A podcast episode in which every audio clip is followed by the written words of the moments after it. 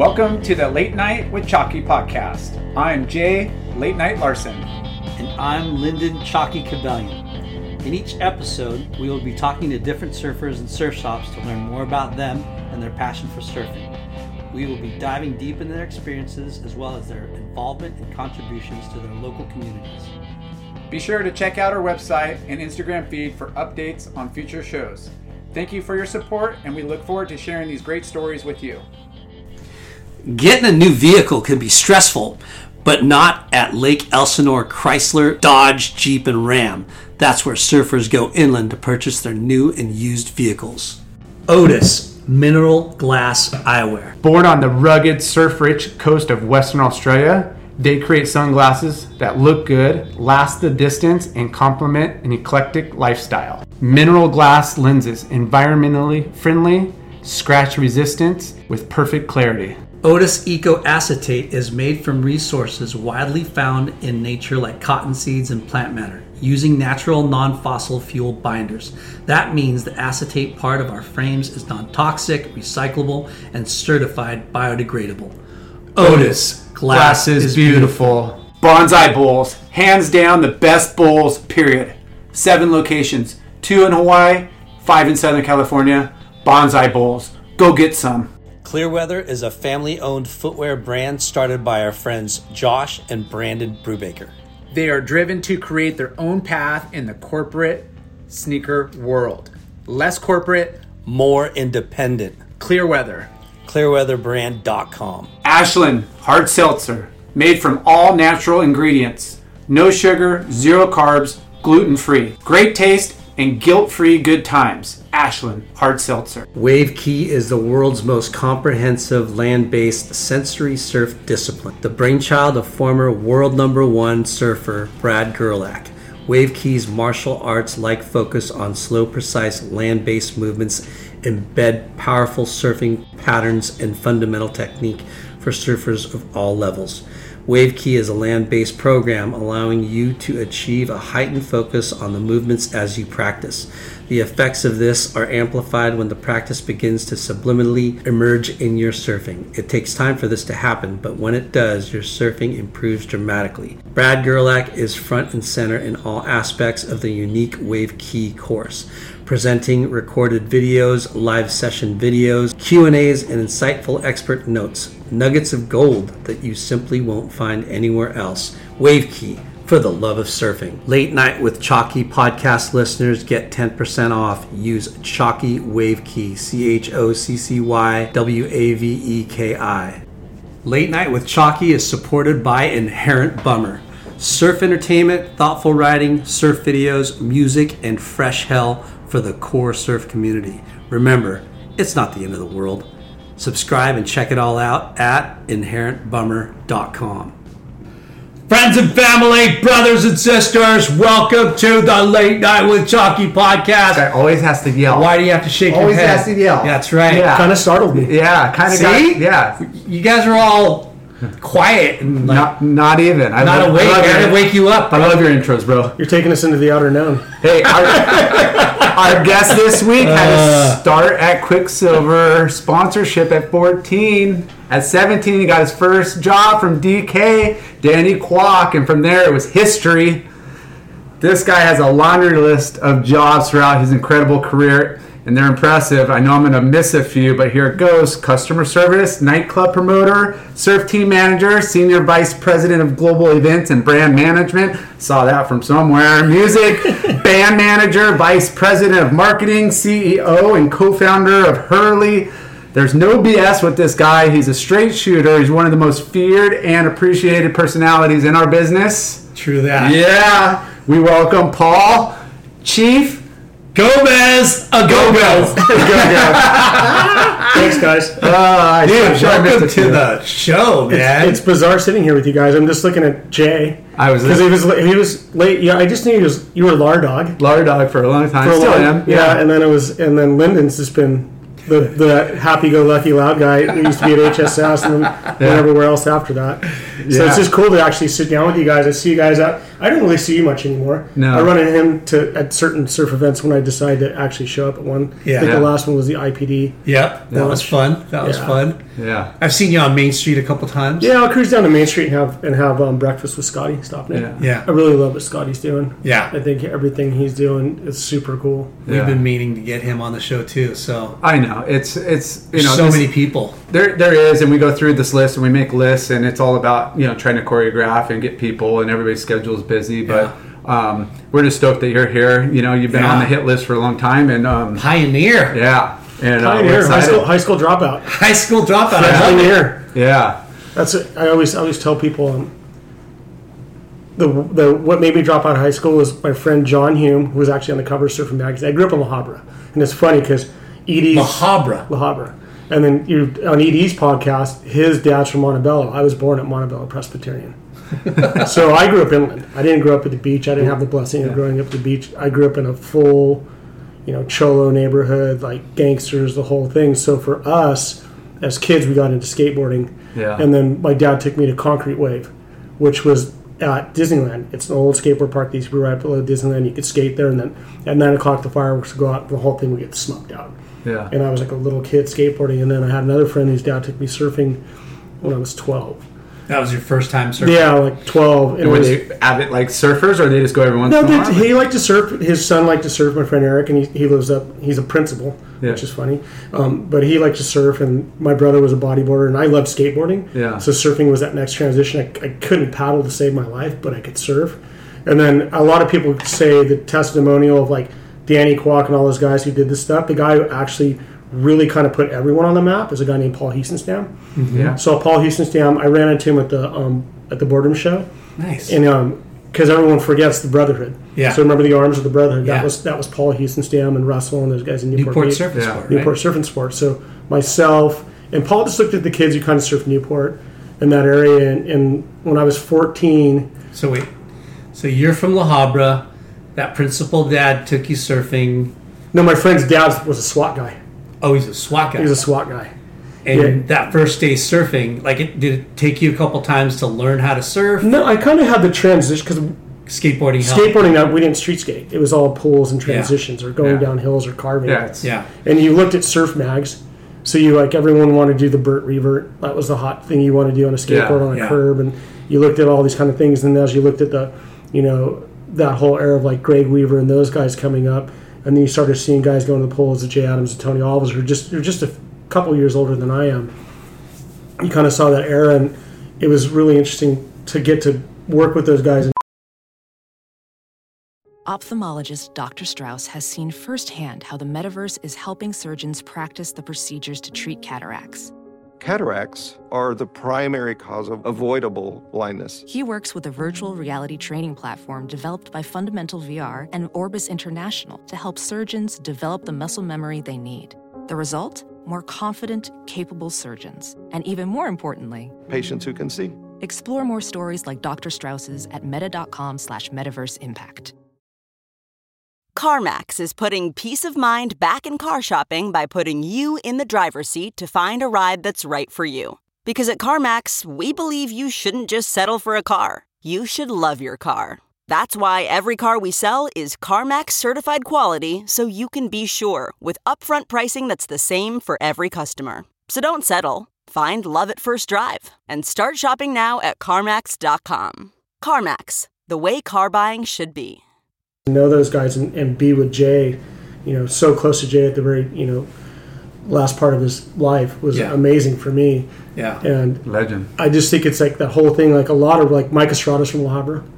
I didn't know that. Yeah, Mike and Dave Estrada. Yeah, they're both from La Habra. They're both from La Habra. There's Jeff Parker was from La Habra. No way. Yeah. Jeff Parker's from La Habra too. Yeah, Jeff Parker. A lot of the good surfers came from inland. John Hume, La Habra. He's on the cover of Surfer Magazine.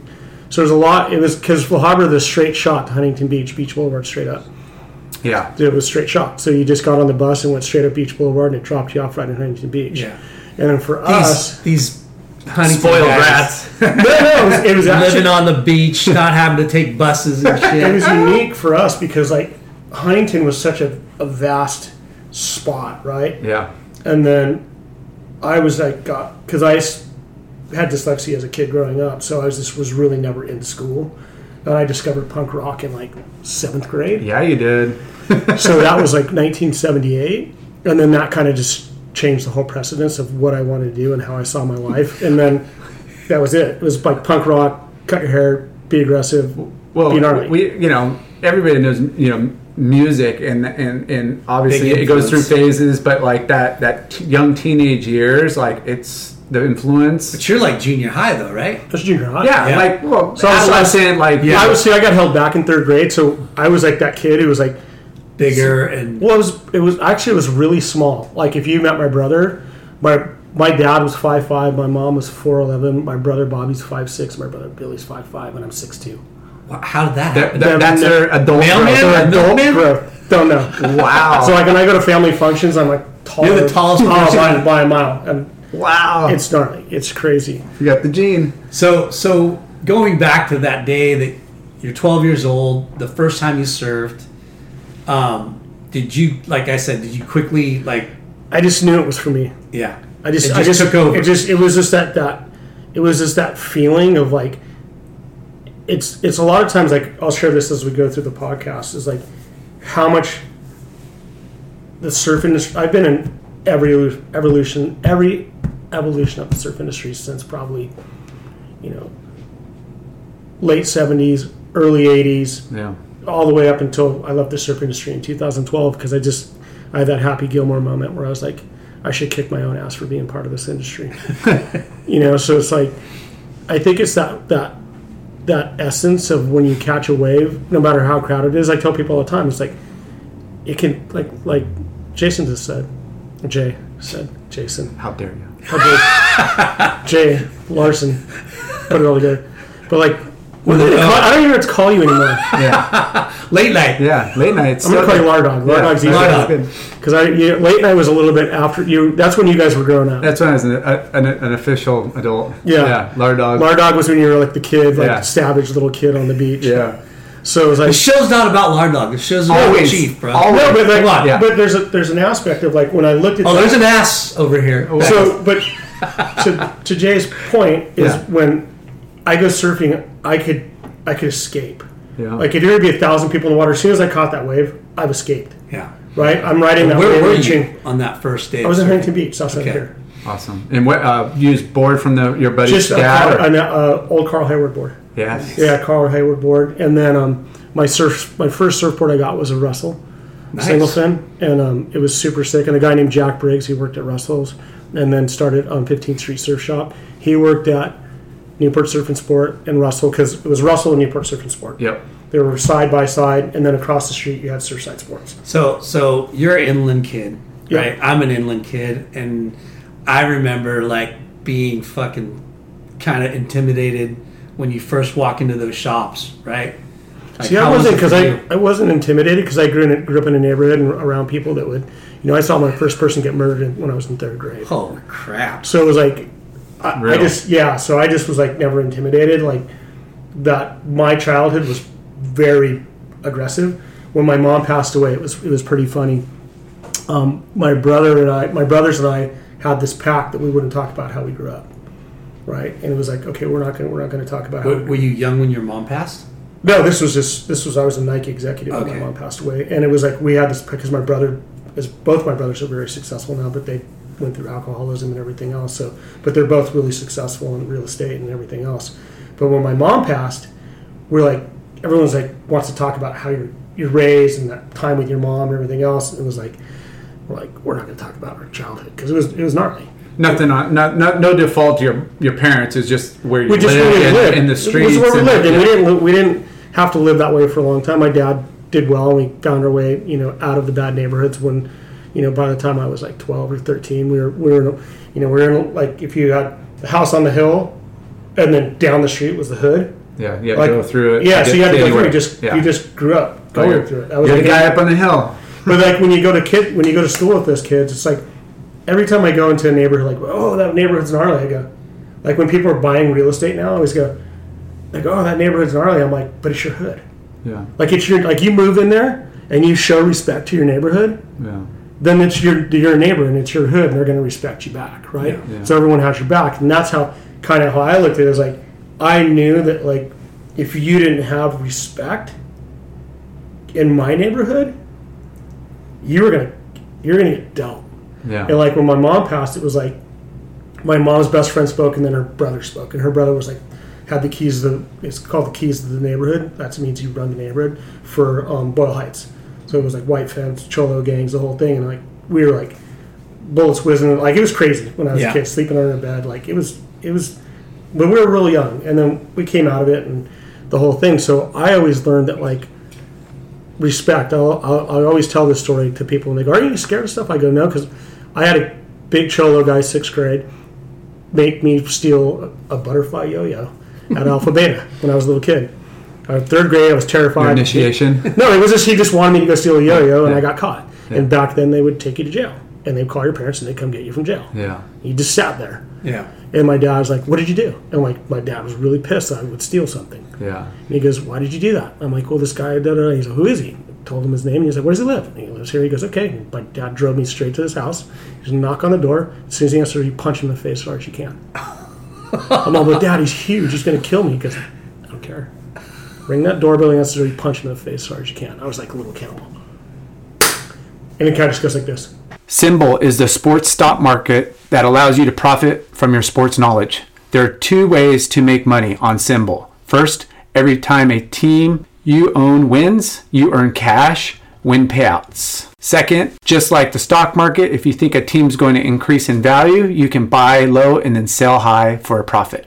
Use promo code SD to make your first deposit risk-free.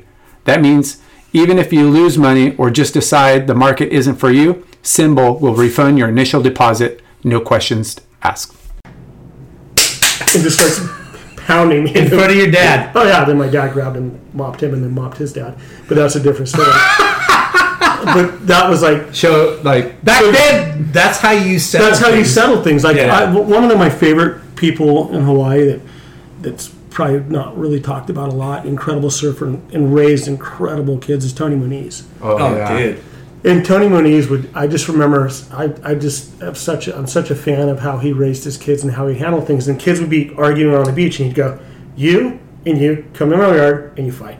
Yeah. And he would just make them fight and dust them off, and they'd be friends. They'd go on their way. It's like that doesn't happen anymore. Like those times are like where you just have to go face the fiddler, and that's for me growing up surfing. It was like I grew up in a neighborhood where I had to have respect. Yeah. So a lot of kids, when they go surfing, they don't have any respect. Yeah. So it was like it was ingrained in me as a kid. So I really loved it, and then I sucked at school. Yeah. So I just started riding the bus and going surfing. Yeah. And not going to school. We talk about like surfing as that brotherhood, which it is, and you know when you're a little kid, like we couldn't get away with anything, you know. Like what you mentioned with your neighborhood and those guys, and it's the same thing in the water when we were kids. Like the pecking order, the localism, it was tough love, and you were put in your place, and it didn't matter how hard you ripped or whatever. Like you're Grom, I'm your elder. You do whatever. You go sit. You paddle over there. There was a pecking order of like you got to pay your dues until you get your spot in the water. And at the time you're like, dude, I hate these dudes. All the older gentlemen. I hate these guys. Like freaking, but. And now you wish they were still around. But as you get older, you understand. But you can't do that now. You can't do that now. And it's a bummer. Because you have the damagers and the mamagers. Yeah. You know what those are? Damagers and the mamagers. Dad managers and mom managers. Yeah. I call them the damagers and the mamagers. I love it. Yeah. So going back, kid from La Habra, taking the bus to Newport. I started going to Newport because there was something to be said for Newport. It was a tighter community, and Mike Estrada's mom had gotten divorced, and Alan lived in La Habra, his dad, and his mom and his stepfather lived in Costa Mesa. So we'd just go to Newport. So that was your weekend getaway. Like, we have a place to stay. We kind of didn't have a weekend getaway. We just kind of didn't go to school. Yeah. So it was like, and it drove my parents crazy, you know, because. You know, my older brothers were both very studious and did really well and went to college and the whole thing. And I was just like, it wasn't for me. It wasn't for me. And when I talk to kids these days, like I do a lot with people whose kids are going through struggles and everything else. And everyone's trying to make a kid fit in a perfect mold. And we went through it with our kids. You know, it's not easy, and our kids didn't grow up deprived. They grew up like at the beach. They have all the good things. And yeah. I don't care if you live in the worst neighborhood or the best neighborhood. Principles are the same. The principles are the same. Yeah. You're going to run into the same challenges. It's all the same. It's you're less likely to get shot in Dana Point, but you're more likely to OD in Dana Point. Yeah, which is really sad. Different struggle. Different struggle. You know, and it's really sad when you see that that challenge of these kids. We've had a lot of like our kids' friends and OD and die. So back to what I was saying. So coming from that and going to where I was at and finding my way in surfing, I just had that knowledge of respect. I wasn't afraid because there wasn't like I had fought every day of my life, because once I started surfing, I'm a Mexican dude who surfs in a cholo neighborhood. I was fighting every day. Fighting your neighborhood kids. Yeah, because I like that. Yeah, you're a surfer. You're a surfer. Yeah, and my friend, he's a really interesting guy. I put him on a bunch of. His name's Angel Cortez, and he was on my friends. He's an Army Ranger, and he grew up in Santa Ana, and he was like he skateboarded, but he was in our gangs, sold guns, the whole thing. But he was a skateboarder. And the guys would be like, "Oh, I skateboard home, so I can't skateboard." He'd be doing kickflips and wearing skinny jeans, but he was a gangster. Yeah, you know. So that whole aspect of like. And that was before the inner city kids took to skateboarding. No, that was way before the inner city. Yeah. Like I was skateboarding, I was doing stuff. I just didn't.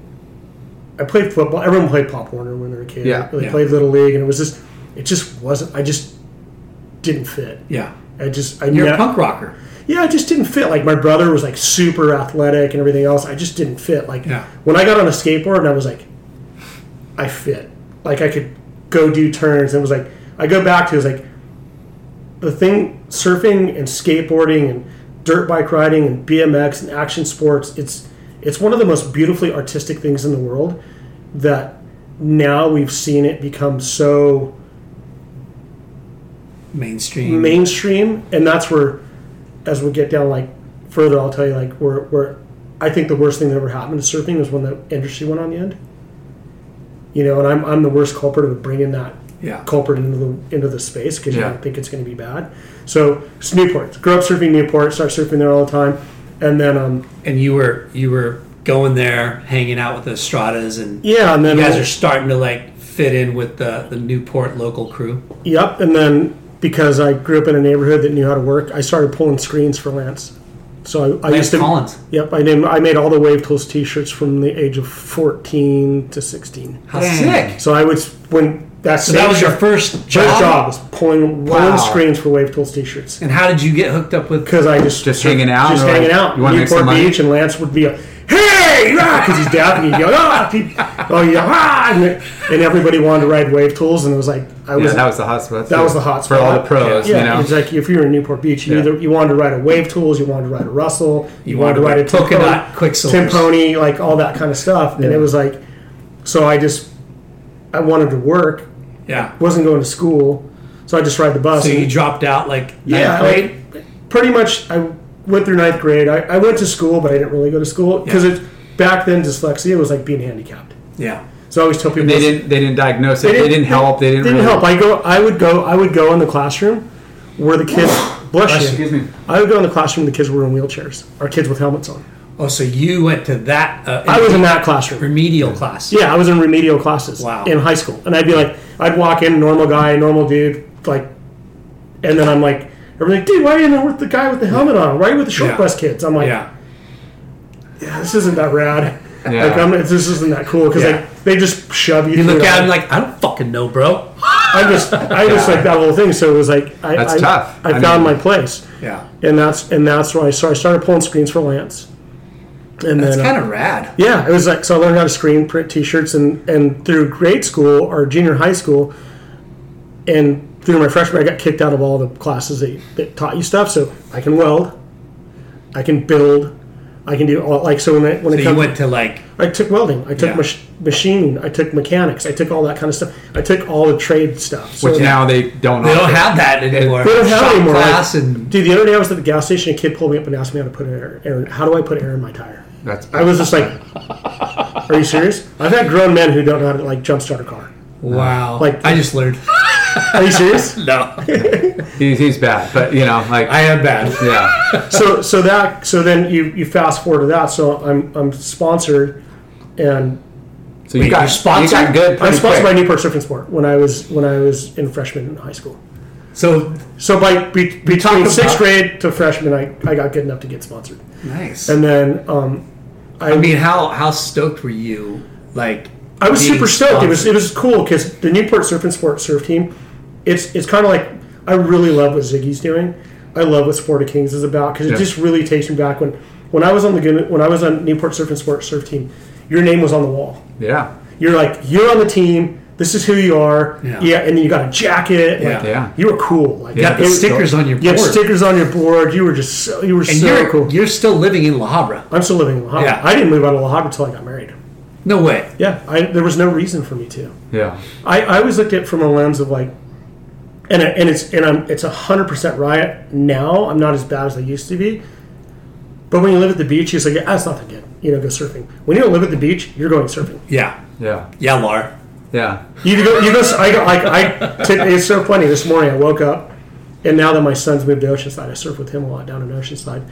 But I woke up this morning, and I'm like, I went down, I looked out, it was kind of overcast, a little weird, and I was like, oh, nah, I'm not gonna go surfing. Yeah, we used to suit up no matter what. Like you're out there. Yeah, you're out there. There's no surf cam. Like I don't know, maybe I'll go down and have coffee and check it. It's like no, you're out there. When I was a team manager, you had to be out there. Yeah. So it was like so that happened. Then I got sponsored, and then I was sponsored by Newport Surf and Sport. And that was your like. You hung out and worked for Lance's. Worked for Lance, and then so that's how I knew all the Quicksilver guys and stuff. And then I went to Hawaii, and I was never afraid of big waves. So I was surfing in Hawaii, and this one day I was out at Pipe, and I was probably like, who'd you go 15. To Hawaii with? Or I went by myself.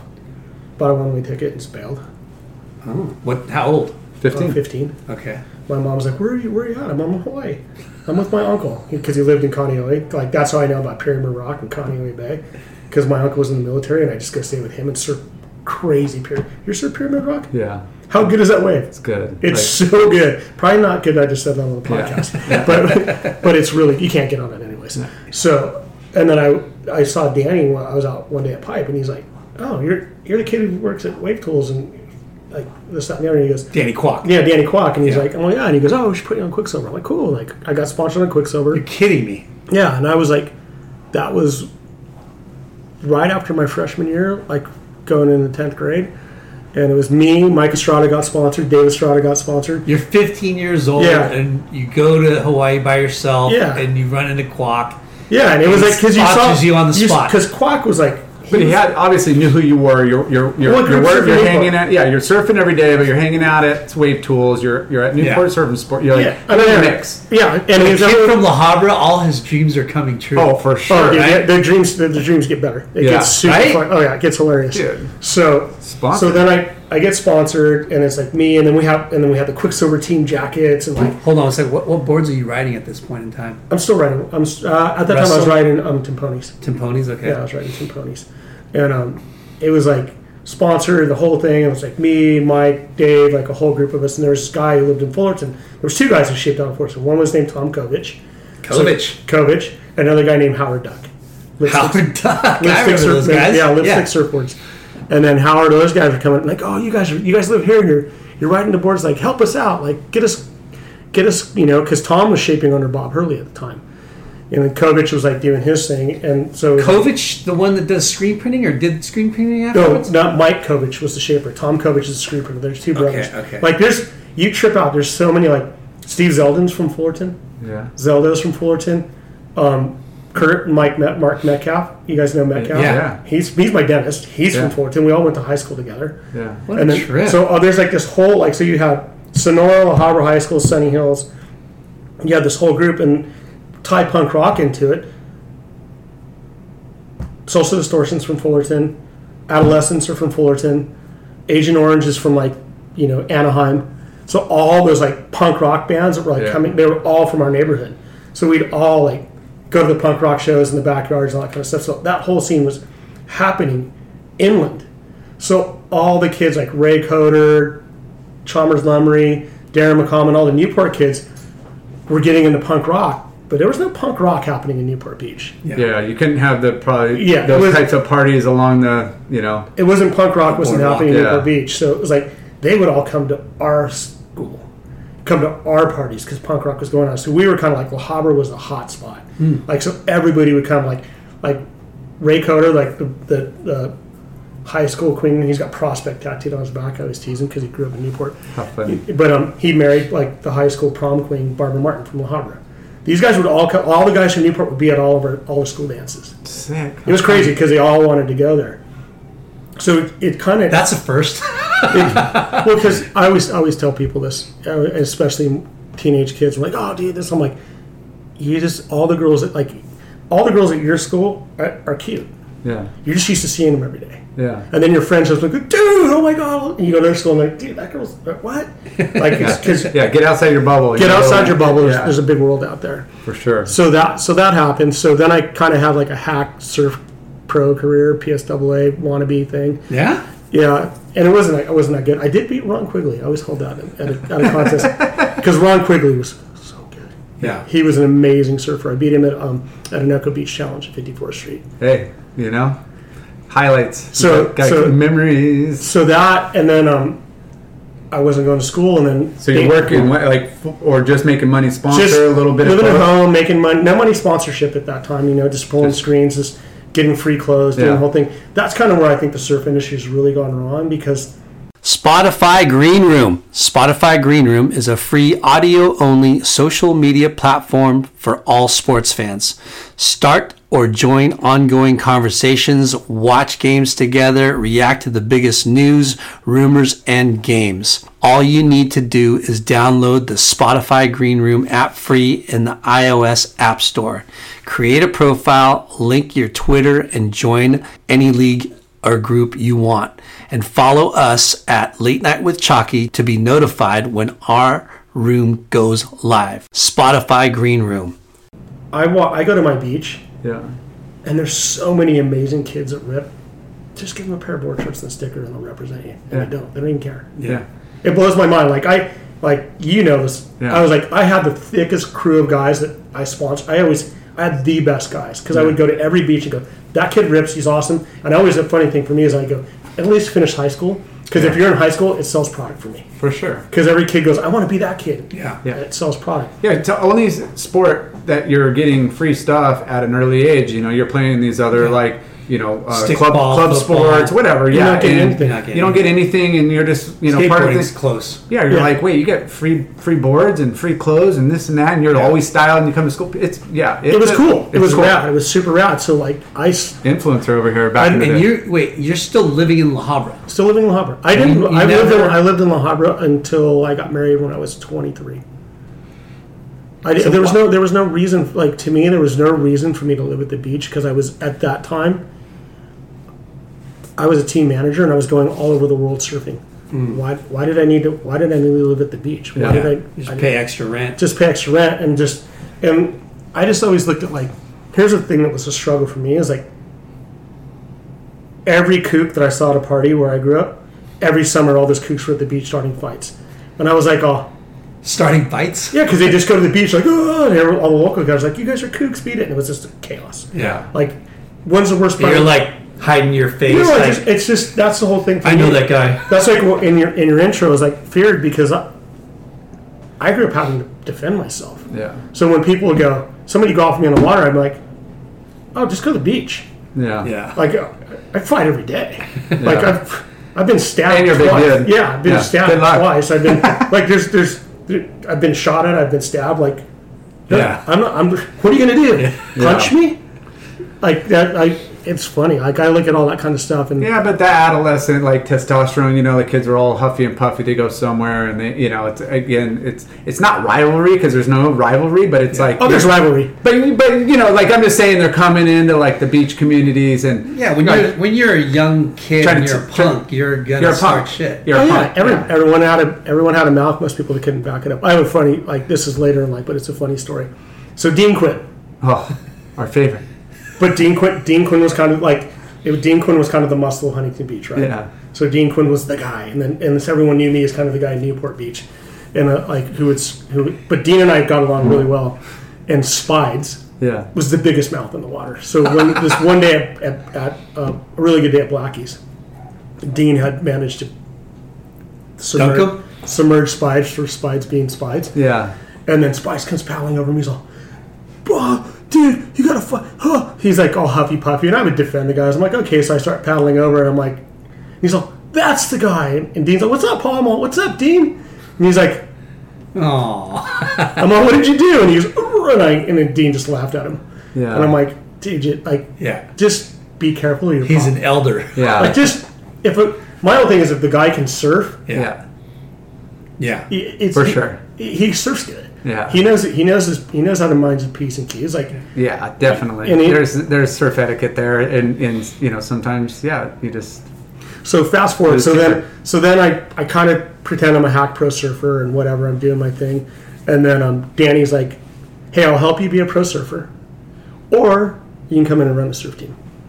And I was like 17. Damn. 17. Yeah, I was like 17, going on 18. Yeah, right then. And I came in and I'm like, and Danny's basically, and Danny's one of the best things about people can say whatever they want about Danny Kwok. Danny Kwok has given so many people a break. If it wasn't for Danny Kwok and Bob McKnight, if you have my nickname is Cheap, Bob McKnight has never called me anything but La Habra. My whole life. To this day, he's like, what's up, La Habra? Because he knew that's where I was from. He's always called me La Habra. That's awesome. Right? So that's McKnight to this day. He's like, what's up, La Habra? He's always called me. He's Pasadena. Yeah, but he's always called me La Habra. So Danny had given me that opportunity to run the surf team. So this is when he said, this is when it gets great. Can I interject real quick? How gnarly is Danny Kwok? He's such a visionary dude and can pick out people and know their strengths. You know what I mean? It's a trip. But he got his lucky break. Yeah. And I think from McKnight and But the thing is, what people don't know about Danny is, and this is really interesting, and Danny and I talked about this. So the movie The Performers is what put everybody on the map. Oh yeah, that was Performers. Danny gave this spot to Mickey Nielsen. Really? He was supposed to be The Performers. He was just like, I'm not these guys. Wow. I'm not that group of guys. I'm not in that caliber. He just took a step back because if you looked at Richard Cram and Marvin Foster and all those guys, what they were doing, Kong, it was like there was this this whole thing that was happening, and it was like Danny was like, I'm not on the tour. I'm not competing at that level. I'm not pushing in Hawaii. Yeah. And that's where I always had the respect for Danny because I. That's pretty sick to hear. Yeah, I don't think anyone's ever. No, really no one's talked ever about that. No, there's a lot of stuff. I do. Everything we say in here, and obviously we know his story, but the fact that he got his second chance, with the whole Quicksilver thing, on the trunks, but that all 38s, all one size, not the size you want to take because it's those are far and few between. Them. Yeah, so you look at that and you kind of go, and McKnight and those guys and. So I got my first job was. So I live in La Habra. Realize this. So I'm me and the Strotter brothers. We're if we lived in Huntington Beach or Newport Beach, we're just rats amongst rats who are sponsored, right? Yeah. We live in La Habra. There's 3 dudes in frickin' 30 miles inland that are sponsored by Quicksilver. Yeah. We're cool. Yeah, you're super cool. We're super cool, and all the guys who surf around us think we're super cool. Then I get the job. My first job was to go down to MB. And pick up Tom Carroll's quiver. Wow. And meet Michael Barron. Yeah. And pick up Tom Carroll's quiver and meet him at the airport. Dang. That was my first thing to do. Get the van. So Block gave you a team manager job? Team manager job. I was the team manager. So if I showed you all these old pictures. ED. I sponsored ED. Doug Silva, Rob Machado. Every one of those guys. So you early on. Sponsored all those guys. Who was your predecessor? Who? Danny. Danny was the guy. Danny was a team manager. Yeah. So it's fucking early stages of Quicksilver. Oh yeah, Danny was a team manager. Then I was. So we're talking mid to late 80s. Yeah, this is 87. So crazy. So right? Danny, 86, 87. Because Danny was a team manager, and he went into marketing, and then he brought me on to be the team manager, and then Preston Murray came after me, then Richard Wolcott, then Taylor Wisnan, and I was. So Paul. Chief Go-Go. What? It's kind of crazy that out of all the people that are in Newport that Kwok could have picked that job. You know, why you think? He just said I don't know, he just, I always tell those guys, I'm like, it baffles me. I just think because I was always in the mix and I wasn't afraid, and I wasn't afraid of, like, the Hawaiians were gnarly, but I wasn't afraid. Yeah.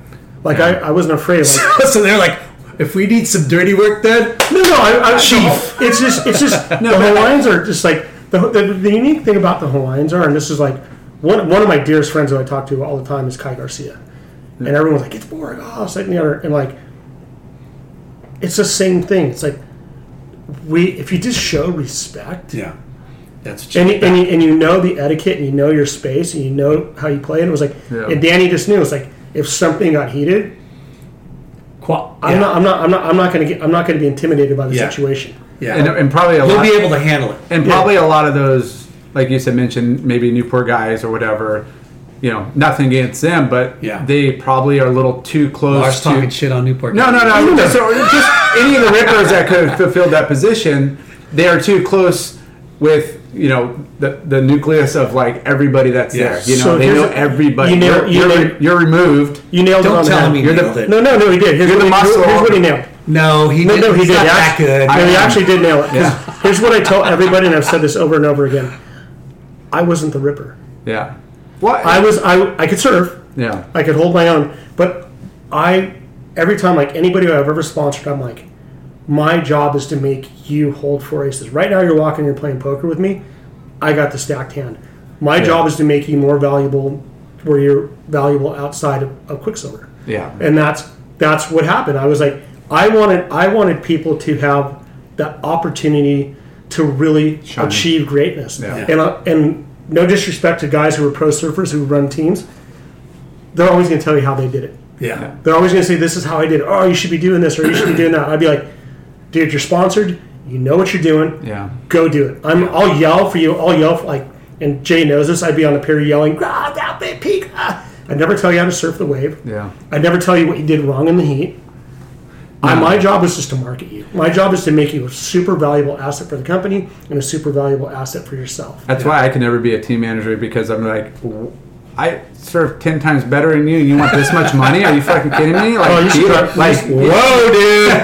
No flavor. No, you got to realize. No, but that's to Jay's point. Jay is. I'm not because Jay's an incredible surfer. This show's not about Jay. No, but it's about Chief. I'm Paul Chief Gomez. I'm expanding on his point of, when you're a pro surfer, you're a little bit more jaded in regards to like you're set in your own ways or the money factor. Or, you knew your place and you knew your job. And I just wanted people to be successful. Yeah. I wanted them to have the opportunity, because this is like, I mean.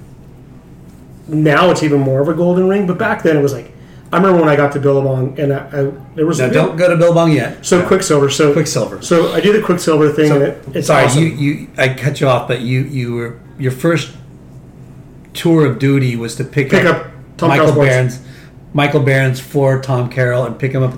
So I drove him to La Habra. I called every single kid I knew. This is on the telephone, no cell phones back then, and we all took him out of the. Took him out of the boxes, everything, and fondled every one of his boards.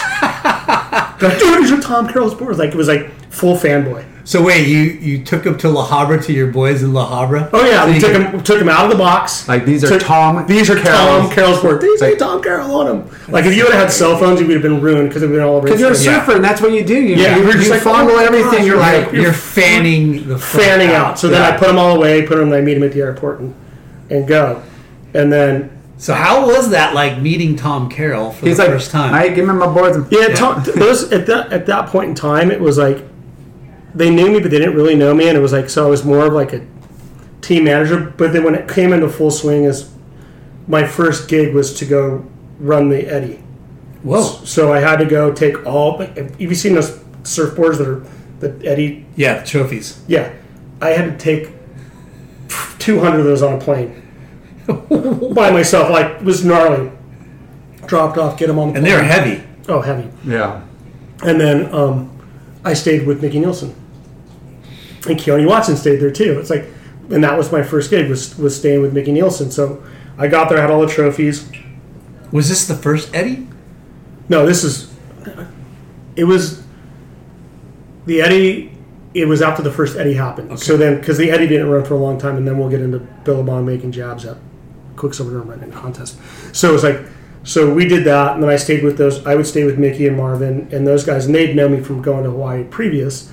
So I really had a good relationship with them, and those guys were, at a certain time, really partying super hard. Yeah. Oh, yeah. And it was big. It was like, there was the party scene on the North Shore was really gnarly. Yeah. And if you can't rock and roll, don't fucking come. Exactly. Yeah. And so that scene was going crazy, and I got to the house, I'm like, hey, we're going to do this, this, and this. It was him, Kong, Marvin, like...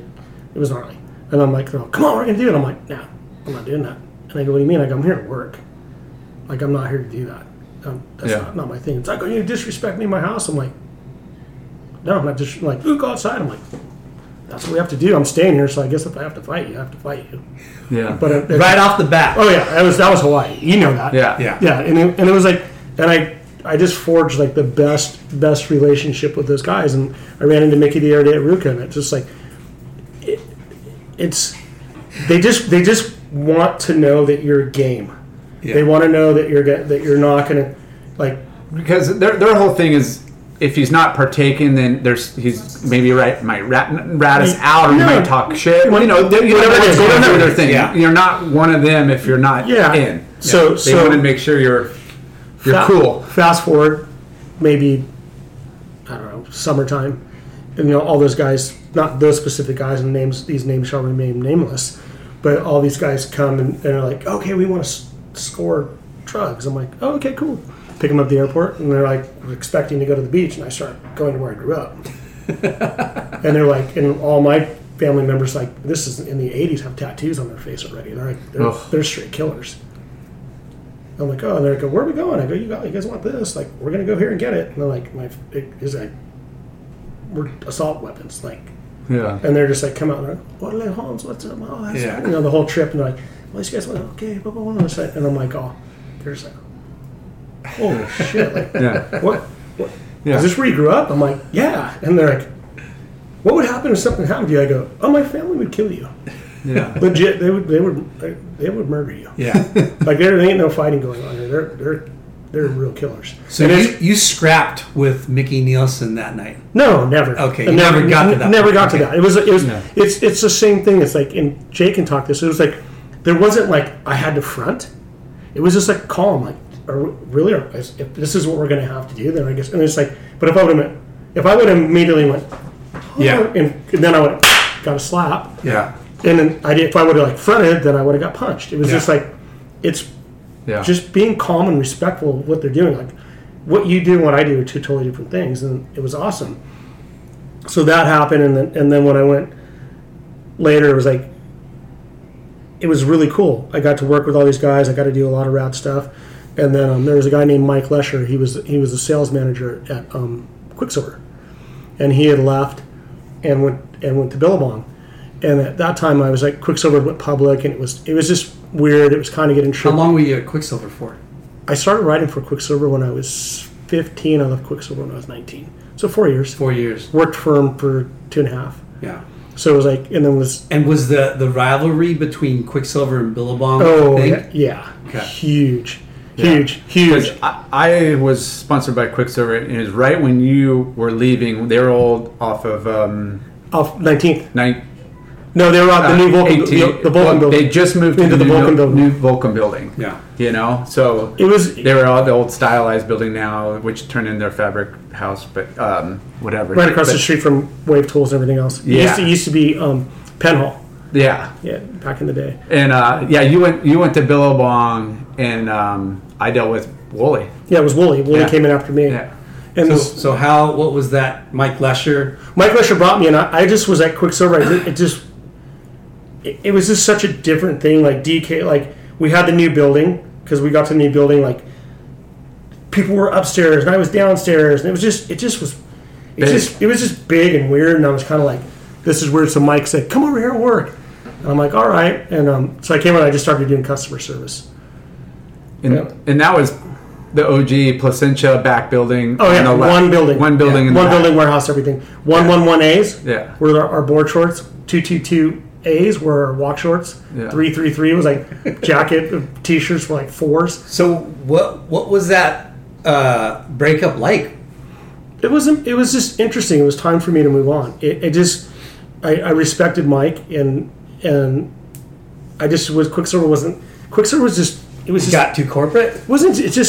It was like me being back in high school again. I didn't fit in. Mm. You know what I mean? It was like it was getting really smart. Yeah. You know what I mean? Like I learned a lot, but it was like conversations like, you know, we're not going to get acquired. We're going to go public, and we're going to do this. And Wall Street's coming in, and they're doing that. And you need to look this way, and you got to act that way. And there's this. I'm just like, yeah. I'm back on the yellow bus. Yeah. And I'm like, not fitting in. Your dyslexia is coming back. Yeah, just like the stuff I needed to write and do was like, yeah, I was going to fail. Because you had, I mean, Kwok isn't college educated, but you had McKnight, who was gnarly. McKnight's USC super, but Danny's really well written, really well read.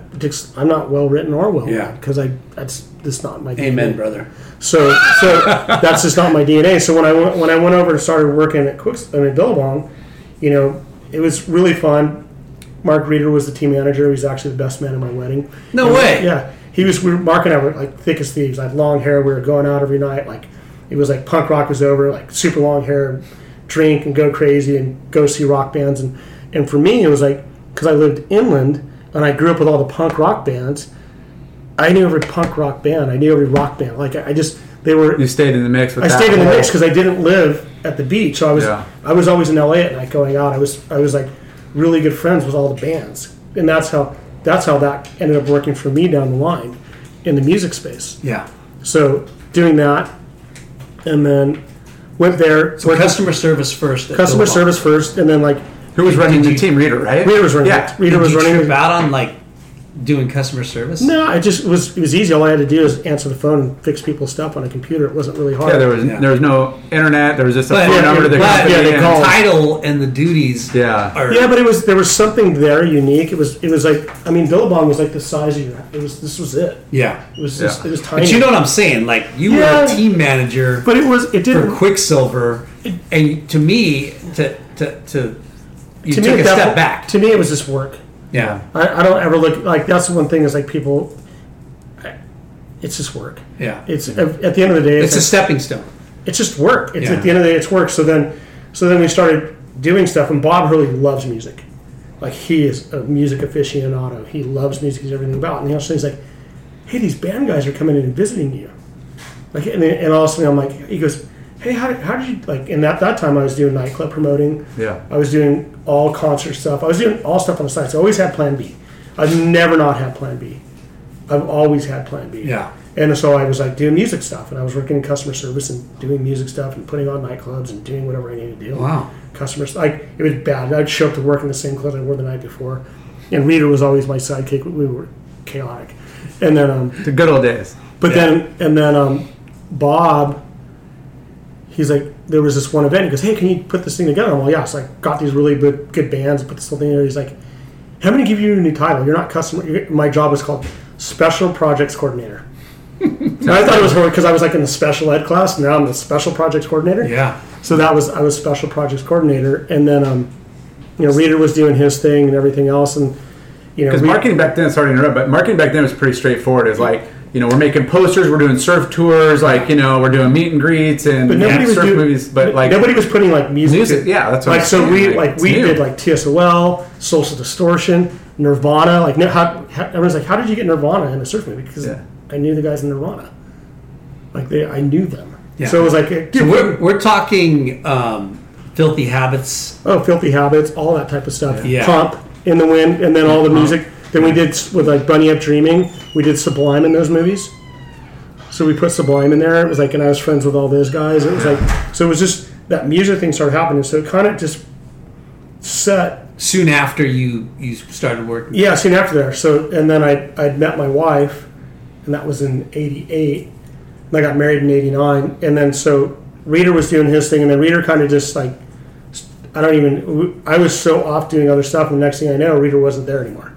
And I felt bad because our relationship, like, I was doing all these special projects and stuff, and like working, like going to trade shows and putting on trade show parties and getting in, and like I was the guy who could put it all together at that time. And then I came back and Rita was gone, and Bob's like, hey, I want you to run the team too. I want you to be the, you know, head of marketing. Yeah. Marketing director. I'm like, okay. Was that a pay raise too, or? Yeah, it was a pay raise. I mean, back then, but I had, at that time, you know, I was young, married, and I was doing music because I had to make the ends meet. Like back then, it was like, everyone's like, oh, you killed. I go, I lived in a 1-bedroom condo with 2 kids and 2 dogs. I foreclosed on and lived in my in-laws. Yeah. So I wasn't killing it. Yeah. Yeah. You know? But a lot, you know, for the short time that, you know, and how young you were, I mean, that was... Yeah. Not college degree. Yeah. No, you know? So it was like... It's epic. So we did that, and it was like... That was epic. That was built. And then I met a guy named Rick DeVoe. So Rick DeVoe... You know Rick. Yeah, I know Rick. So Rick had a company called Big Dummy Jams. And he was managing... He was like putting on concerts. And so him and I met in Malibu. Pete Rocky introduced us. And Rick was doing like NoFX, Pennywise, all these punk rock shows. And I'm like... And then Taylor had just put out Beyond Seaside. That was his first movie, right? Yeah. Beyond Seaside. And then we met... Seaside and Beyond. Or Seaside and Beyond. Yeah. Dyslexic. So we met Taylor, and then Rick's... We just... This whole thing just happened. It was like momentum, this, that, the other. It was like this thing just exploded. Yeah. Taylor knew music, wanted music. I knew music. We knew Rick Horowitz. It's like... Rick knew how to put on shows. Yeah. I knew how to put on shows, and we just started doing these tours, and it went crazy. Like it was like nobody had ever done that. Like we had a movie and then Pennywise concert playing at the opening, at the premiere, and then so we did that, and it just went bonkers. It was crazy what happened. Then I worked on a project like Don Meek and I talk about all the time. We're the first people to put surfing and music on TV with Prime Ticket. Yeah. Don Meek had reached out to me and goes, hey, I want to do this. So we put that together, and that happened. That was the first time that ever happened, was surfing and music on TV.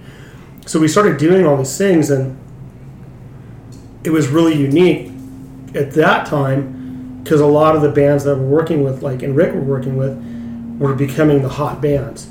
And then so a guy named Tom Whalley, who was the founder, one of the founders of Interscope Records, had come to me and said, hey, I really want you to... Like, you know all these good bands. Like, I want you to start signing bands to the record label. Dang. What? So I'm like, okay, so I became an A&R guy. And that was like, and this was all stuff I was doing on the side. Never interfered with my work. But like, at this time, like, I'm doing snowboard events. So I'm in Europe, and I'm meeting the bands. What's A&R stand for again? Artist representation. Okay. So, or artist repertoire.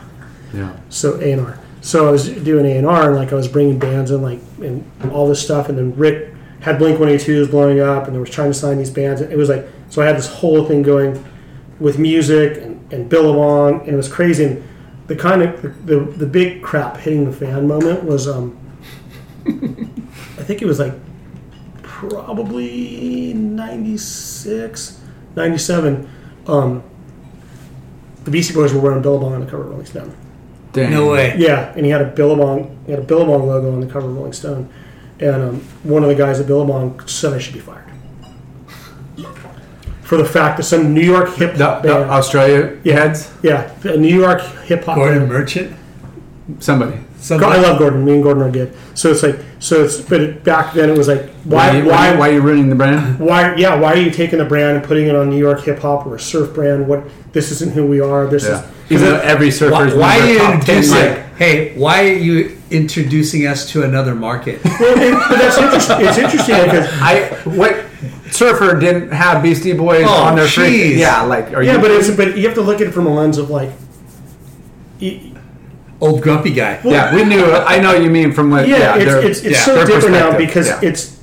I'll never forget because this is. I think this is where a lot of my success came from. Is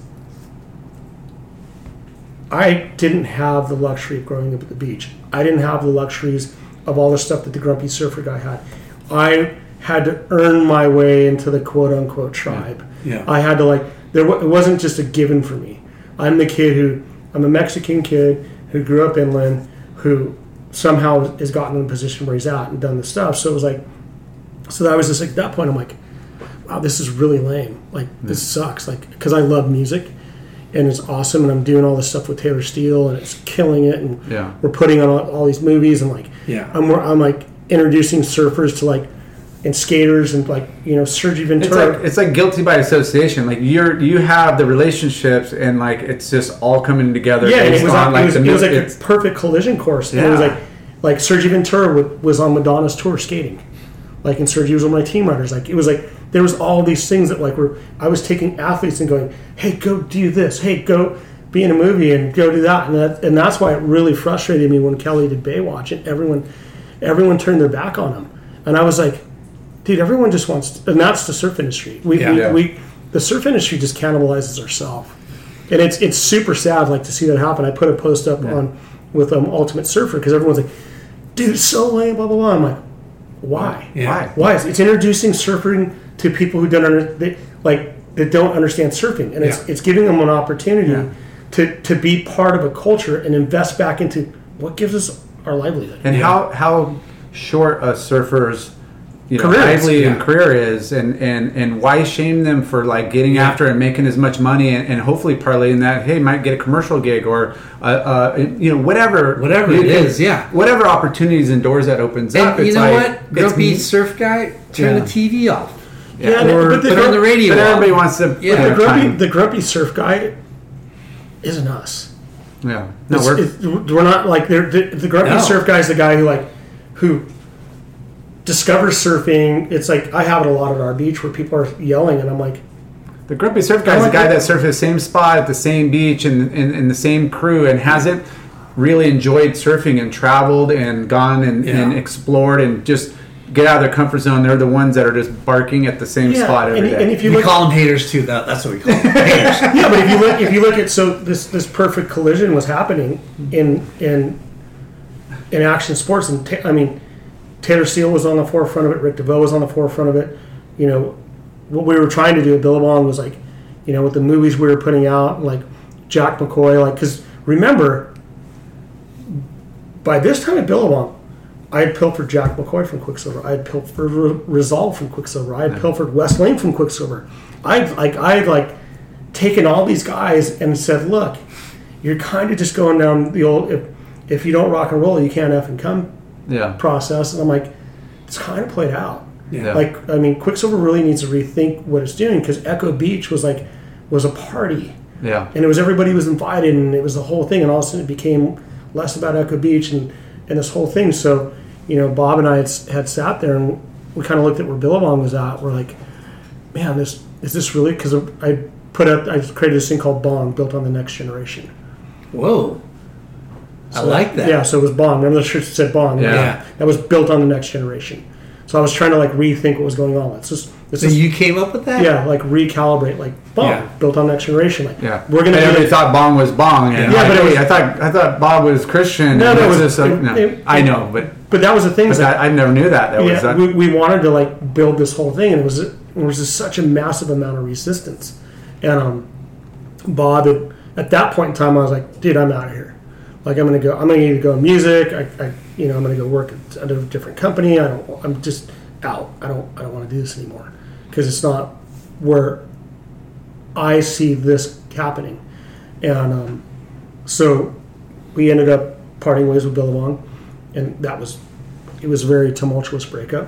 And we'll get back to the essence of the greatness of the comeback together. So it was like a very tumultuous breakup, and there was a lot of hostile feelings. You broke up with Billabong? Yeah, when Hurley and Bob, we left. So when Hurley started Hurley? Yes. Okay. We were doing hundreds of millions of dollars. Yeah. And we walked away from that.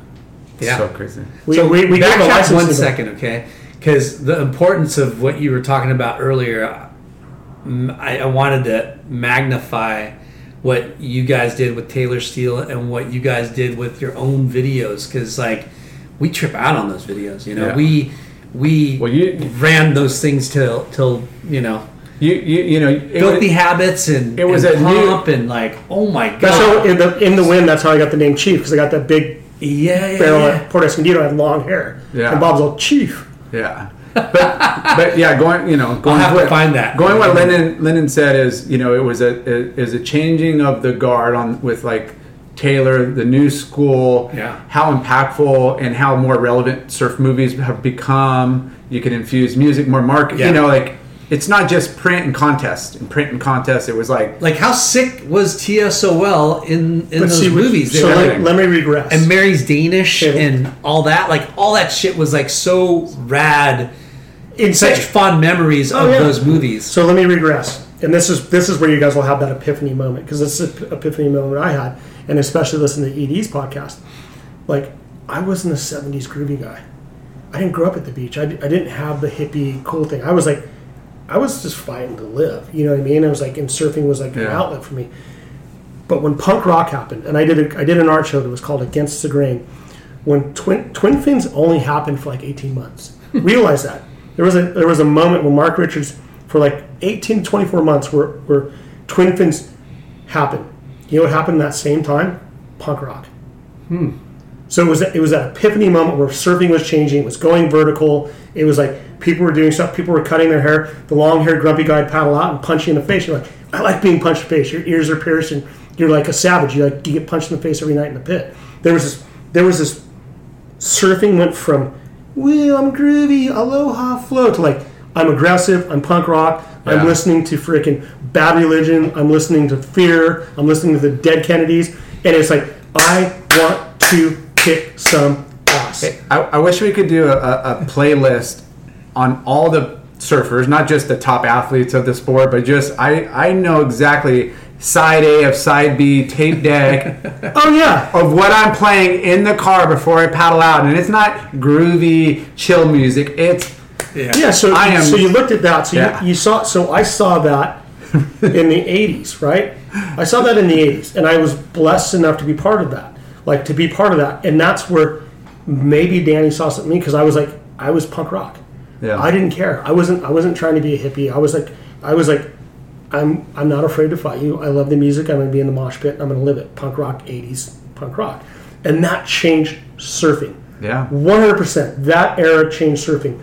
Fast forward, that's why I wanted to regress on that. Twin Fins. Certain amount of time that happened, it changed surfing. And then Simon Anderson came out with the Tri-Fin at Bells. Changed everything, right? For sure. And whole new outlook on surfing. Whole new outlook on surfing. It absolutely 100% changed. Glenn Winton tried with the quad, but nothing really outperformed the Tri-Fin. So to this day, so you have that moment in time, music, look, essence, paradigm shift, right? That didn't happen again until Taylor Steele. Yeah, and that's why I love the Momentum Generation, because it was like you had the Martin Potters of the world, everyone else, and you had these guys who weren't partying, who went to school, who were really and just had 10 times more balls than any of those guys in any situation. Yeah, they were just like. Gun ho. And that was because Cheese and Brock. Yeah. Right? And like, Cheese was like my best friend. And you know that. He was with me everywhere. And Cheese he rode for Billabong and then he went off and did Anderson. But he traveled with me everywhere. And you can ask Ross, Shane, Conan, all those guys. Benji, Cheese was always in the car. They were always in the back. And I was like, what is Cheese? He didn't run for us. And I'm all, because he's my boy. Yeah. And he would go to the hotel room. Talking Todd Chester. He would go to the hotel room and go like this. And spit on the bed and go, that's where I'm sleeping. Yeah. I got the other bed. I could see how you two are like two peas in a pod, because he would do the same thing. Like, he'd be the guy like pissing on you, like not saying anything. Like, or you'd be the guy, he was a practical joker, but like, you couldn't get mad because it was Cheese and he was just doing it to be fun. But to be Cheese. But but that was the paradigm shift. So if you looked at that, so go like that's starting to go into the teeth to the, and then I'm just watching the surf brands just like be stuck in like, we need to be this and we need to have this team rider and we need to do it this way and we need to do it that way, and I was like, I don't ever want to run another contest because we changed prize money in surfing with the Billabong Pro, because Quicksilver had the richest prize money, and then Bob Hurley, it was 5A. Remember, it used to be 3A. We had a 5A contest, and it was $55,000 prize first. And we wrote, because the Eddie was never happening, and the Eddie was 50 grand, so we increased it by 5. And we said, real prize money, real contest. Yeah. And we ran the contest, and people got paid. So fast forward to Trussell. So now we've I can't remember if we changed the prize money. No, it was Weir Hurley when we changed the prize money. And so Bob was just kind of going, dude, I'm the license of this brand. I pay him a ton of money. You do all the marketing. I do all the business. Leanne's doing all the design. We're running everything globally. Yeah. You were the moneymaker. Yeah. And we're paying a fortune to be the license. And the guy's probably trying to handicap you. Yeah, and they're trying to handicap us. So Bob had flown to Australia and said, and met with Gordon and said, you know, hey, this is what I want. I see it differently. This is the way I want to do it, blah, blah, blah. And this is in the days of faxes. And this is like 98. And Bob comes back and he's like, okay, yeah. I was going to leave. And I'm like, I'm done. And he's like, no, we have a deal. Don't leave. It's all good. We get a fax. Yeah. Comes back and he goes, it's not the deal we signed up for. And Bob really is very, very much a punk rock person. Yeah. And he just went like this. He went, bye. No, he got back on a plane and flew back and resigned. That's what I heard. He got back on the plane. Mike Dunn told us that. Yeah. Got back on the plane and resigned. Yeah. Flew back said we're doing our own thing. And everyone's like, oh, you guys need to start small. And we're kind of like, you know, no. Oh, we can't. We have all these employees. Yeah. What are we going to do? Yeah. You know, we have to go big. And can I just interject real quick? What you guys did was so fucking... Tommy Maguire, who's coming with me, freaking F you, so we're going rock. And I'm going to take, you know, like he had a lot of employees and a lot of people, and he's a... Yeah. But our whole sales force quit via Federal Express letter. Yeah. The next day, I sat down, we paid him the pitch. Freaking stabbed. But no, it was great. It was great for them because Billabong went on to be great and everything else. Yeah. But if you look at like Mark Weber runs Billabong, yeah, you know, Mark Simpson, he's now started IPD. You have all these guys who came and like the University of Hurley, pretty much the University of Hurley. They all have these great jobs, and it's because in Linden, you know this more than anybody. Goddamn right. Well, you do because we dug in that head. So you got a big head. So here's the thing you have to realize. And this is where I told Bob, I go, this is where I go back to, is this work? Yeah. And the reps would become those guys like, I wipe my ass with $100 bills, and you're the kid on the floor, and the reps just like, and they walk past you, and they go talk to Pi, or they go talk to, you know, Duke or someone else, and you're like, you know, they don't have the time of day for you, and they're just like, oh, I got the connection, blah blah blah. I'm talking to the buyer, I'm talking to signs, I don't even talk to kids on the floor, and we had sub reps. Yeah. And all those guys quit. We hired every sub rep. Weber was a sub rep. We hired all our sub reps. Yeah. And I swear to you, if those guys would have stayed on, Hurley would not have been as successful as this. Because we hired the kid that talked to all the kids on the floor, and the kids on the floor went, I got your back, dude. Yeah. That guy sucks. I'm going to support you. You're the new rep. Yeah. And they're like, you're 21, and all of a sudden you're a rep for Hurley. We don't know if it's going to work or not. Yeah. But it's like, dude, that's rad. They're giving you the shot. Yeah. Like, they're not trying to hire some old guy. They just gave it to the kid. Yeah. We just gave it to the kid. And the kids went in there and murdered it. Yeah. I remember... Because that was the youthful, like, just, you know, like, energy you guys had. Oh, yeah. Like, you know, like, it was...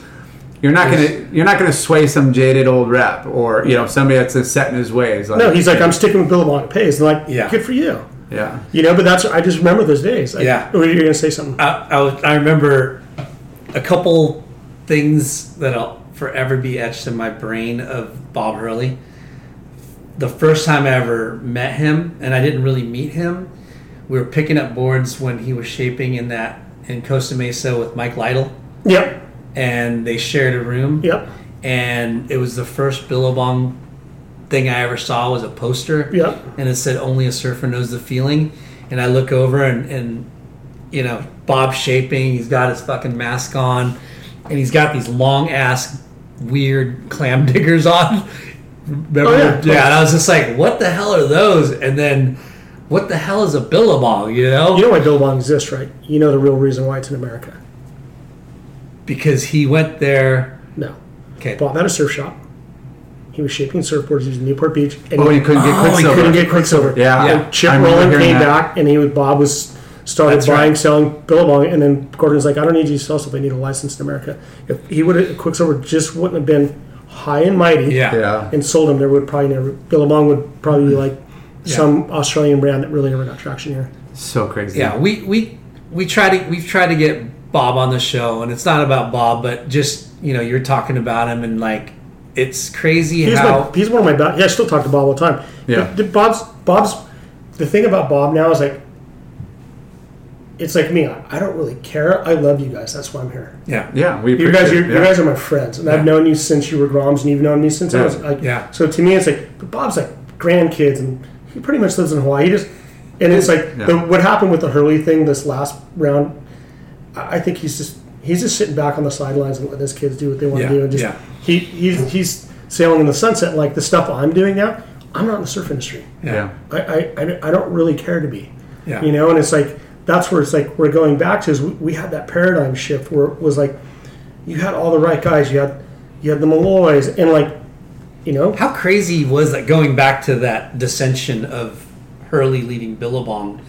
It was gnarly. Yeah, because like, you know, I'm super close with Shane Dorian. I talk to Shane all the time, but it was bad. Like Shane stayed with Billabong. There was like tumult. It was like Ross and Shane weren't getting along the way we marketed them, and I love Ross to death, and I always say, I don't care any surf movie you watch, Ross Williams' turns hold up against anybody's turns in any movie today.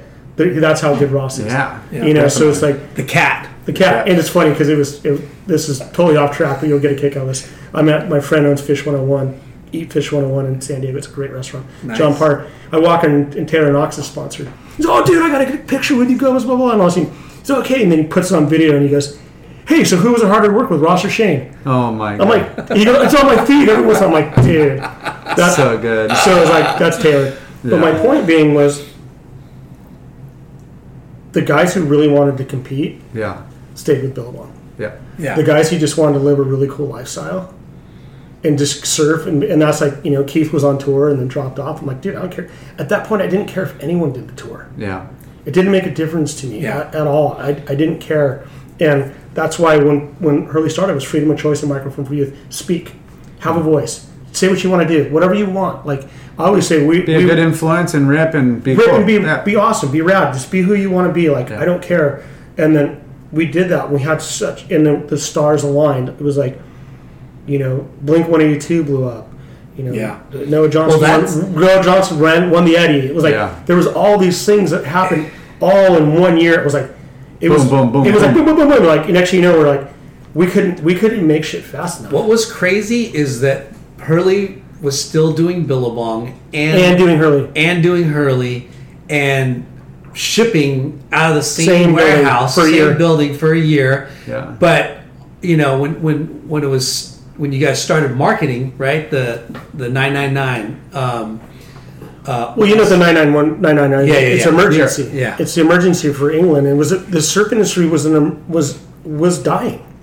They needed an emergency. It needed an injection, and luckily for us at that time, Bob had that. We had all that track record through the '80s into the '90s to be able to start a brand. And people looked at us and go, "Okay, we know these guys. We trust them." Yeah. And we were able to do that, and that really like. People are going to take a gamble on Volcom now. People are going to take a gamble on brands like Ruka. People are these new brands, and they started emerging. And you had all these older brands kind of going, "Whoa, what's happening?" Like, oh, and then Billabong starts doing stuff with music. I'm like, well, you guys hated music. Like, I'm so confused. But when you guys came out and started doing the marketing, the 999. Oh yeah, and it just like. It just burst on the scene, and the importance of Blink-182 and MTV. Taylor Steele. Taylor Steele. Yeah. But when Blink-182 showed up at that awards... Oh, yeah, wearing Hurley. They opened the VMAs, won the VMA, and closed the VMAs, and they had a sticker on, and Rick DeVoe pulled the stickers off before they walked. No one's ever done that. Everything's always blurred out, but it was live, and they took their stickers off and walked out on stage wearing Hurley. Yeah, it's huge. And, like, we didn't sell the PacSun. When we first started, we wouldn't sell. We stayed true to the surf shops, and that whole thing just went crazy. But okay, so you look at that. 18 months later, people were hating on us that fast because like, dude, you're the Blink-182 brand. You guys are lame. You suck. Yeah. Right. And it was like, so that I don't remember you guys ever remember this campaign. It was called the Essence of Surf. Yeah, I remember that. Yeah. And it was just like Braden Diaz, big spread, Essence of Surf written in cursive, Hurley, and it was just like. We love surf. We love surf. We love surf. Yeah. And it was the essence of surf. And it was like, you know, Resolve, and all these, like, these beautiful pictures, double page spreads, fold up, just action, action, just a really cool, like, my whole thing is, like, I always wanted to put stuff out that made me want to go surfing.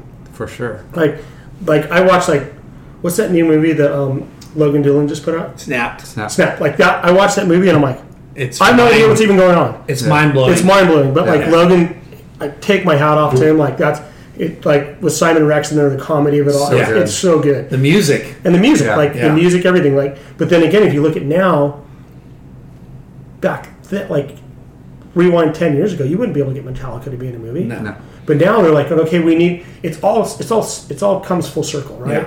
Yeah. And it's like, if you look at that, so we had the Hurley thing and it was like killing it, and we did Essence to Surf, and then we're growing immensely and everyone's, you know, butts on the line for the money, and Bob just goes, look, I think we should either go public or try to sell this thing. And I'm like, I'm with you. But I go, if we go public, I'll be fired. That's why I left Quicksilver. I don't know how to talk to Wall Street. Yeah. Like, I'm fired. I'm out of here. And then, you know, it was interesting because we sat down with Nike on September 10th. And it was quick, right? 2001. Realize September 10th, 2001 was when we sat down with Nike. We flew back that night. The day before. 2 years under the brand. Yeah. Like two years. Like 2 years. Yeah, 2 years. 2 years under the brand. Yeah, 2 years. Going on three. And then 9/11. Oh. And we're just like, well, like, and 9/11 was like a shocker. We're just kind of like, whoa, yeah. You know, what's going on here, and how do we fix it? And we don't even know what's going to happen. And then, you know, Nike calls, you know, 2 weeks later and says, we want to make a deal with you guys. Henceforth, we make the deal with Nike. It starts off great, super good, and within 9 months of me being at Nike, I should be fired. And I was like, and this was me, like, I really like Scott Olivet, Tom Clark, Roger White, all the guys who came from Nike. I don't agree with a lot of things that they did, but they taught me how to be a businessman, and they taught me how to be an executive, and they taught me how to, like, stuff I would have never learned. Yeah. Like EBITDAs and, you know, multiples and all that kind of stuff. Like, I just and because Tom Clark sat down, Tom Clark took Nike from $300 million to $8 billion. Fuck. And never even heard of the guy. He's TC. He's awesome. Tom Clark. So he sat me down one time. Bob told, because Bob's like, I don't want to lose Paul, but he's going to get fired. And I'm like, Tom just sat me down. He goes, hey, you're super smart. How you got here and what you're doing is insane. Because I'll regress on this, but he goes, if you die on the sword for everything, you'll just bleed out. Yeah. And if you pick a battle for everything, you're just a nuisance. He goes, just be quiet and listen. Yeah. And then I did, and I stayed on at Nike till 2012. As a senior executive, worked with Converse, worked with SB, I learned so much, traveled the world. It was like, it was awesome. Because once you could take a seat back and listen, you could see their point of view, but then you could probably introduce. But your vision. It goes back to the Hawaii thing. So it was like, it goes back to every step in my life. So at that time, I was crushing it in music. Yeah. Like, I was killing. I concert tours out. I owned concert tours that were making tens of thousands of dollars a night. Yeah, I'd make more in 1 week than I make in a whole year working for Hurley. Crazy. Like, just music was going bananas, and it was the whole thing. And then I think this is where I had that respect from Nike, because, you know, Bob owned the majority of the share of the company, and the rest of us had to go sit in a room with the Nike lawyers, and they go, okay, everyone's got to be 100% Nike. I'm like, what does that mean? And they go, you're 100% Nike. You can't do anything on the other side. I'm like, oh, I can't do that. Mm. They're like, what do you mean? I go, I have concert tours, and I got a bag of tricks. Yeah, I've got all this stuff that I do, and it's like, it's. And then I'll never forget. Bob's like, he's all, you know, it's a lot of money that you're going to make, and I'm all, you know, at this point, you weren't really telling them what you were. Yeah, no, Bob knew what I was doing, but it was like that whole thing of like looking at what money is. Yeah, and I'm like, at this time, I'm signing bands for $3 million. Hey, we're going to sign for $3 million at that band, and then $2 million at that band. Like, millions and millions of dollars is just, it's chaos. And I'm looking at it, so I just go, I can't do it. I got to leave. I can't be part of the acquisition. Right, I can own my little bit of ownership that I have, but I can't do this. And I went to Bob, and Bob's like, "Hey, I understand where you're coming from, blah blah blah." And he goes, "It's a lot of money." I go, So I called Tom Whalley at the time, and Tom Whalley is at Interscope Records. And Tom goes like this. How much money is it? That's a lot of money. Not a lot of money, but it's a lot of money. And he goes, give me 24 hours. I'm like, okay. And then he calls me back like in 1 hour. He goes, I'll give you that money to start your record label. And I'm like, are you serious? He goes, I will give you that amount of money to start your own record label. I will invest that into you as a person to start your own record label. And I was like, wow. Whoa, okay. So I called Bob. I called Bob right away, and I'm like, hey, I got the money. And then Bob's like, I don't want to do the deal if you're not involved. What? Yeah. And I'm like, okay. And then so he called Nike, and I was the person at Nike who didn't have to. I was able to do stuff outside. Oh, so you got an exception. I had an exception. Wow. But that's like when I helped with Converse. We built a recording studio for Converse in New York. I put all the people like me and Greg Teal. So at that point, and then even the better part about that is like I called Tom back the next day, and I'm like, hey, I just want to let you know that they're going to let me do what I want to do, this, that. And he goes, I'm still going to give them the money. I want you to do a record label too. Dude. So that's when I started my record label. Jordan Tappas worked there, and still goes to this day. Jordan still owns it. And like so we started a record label. What was it called? Record Collection. Still, you know, we put out Hot Hot Heat. We put out John Frusciante. We've put out The Walkman. We did the soundtrack for Spider-Man 3 with Sam Raimi.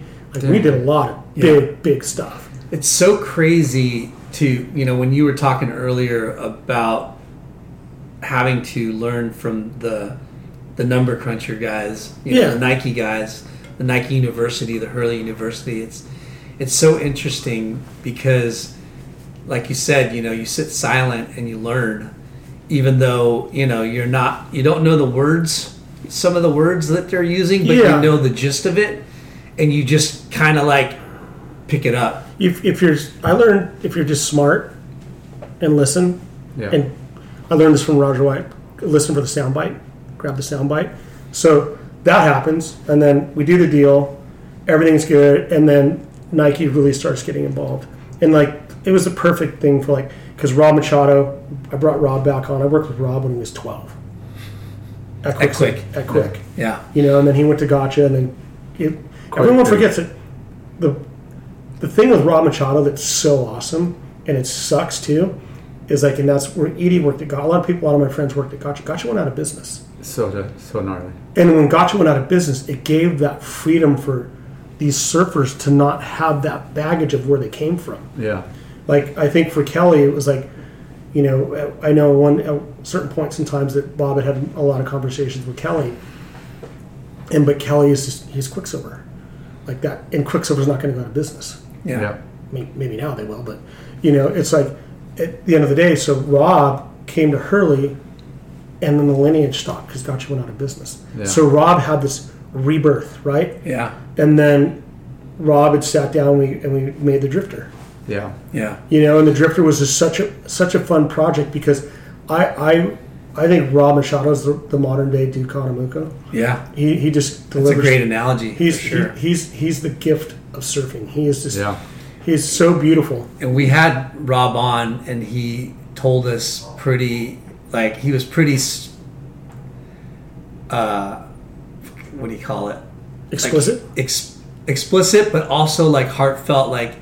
Bob Hurley kind of helped, you know, Hurley saved his life. Totally. Yeah. During that point in time because of what he was going through. I fell off the tour because I didn't get the wild card. You know, I was having, you know, family issues and was just going through a tough time. And Bob's like, you go do Rob, support you, whatever. Yeah. And he went on the Drifter and he did that, you know, your guys. Yeah, and it was super fun for me, like, and all that stuff. And it's like, to me, it's like everyone's like, oh, how come it's always Bob? I'm like, because it's his name. I'm just the guy behind the scenes. I don't really care. Yeah. It doesn't need to be about me. It's his name. Yeah. And it sucks now that he doesn't even own his name. Yeah. That sucks. But that's what when you play, you pay.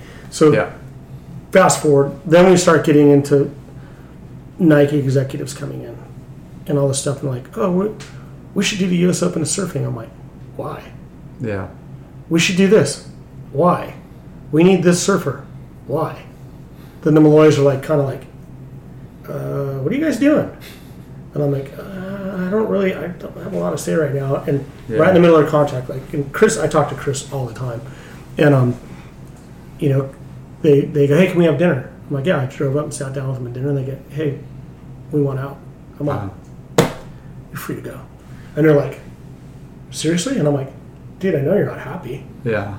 You're talking to Malloy's? Yeah, I'm like, why am I going to make you guys stay here? You're not happy. This isn't what, like, I get it. Yeah. And then they went on and did, I mean, Patagonia screwed them, but that's a whole different story.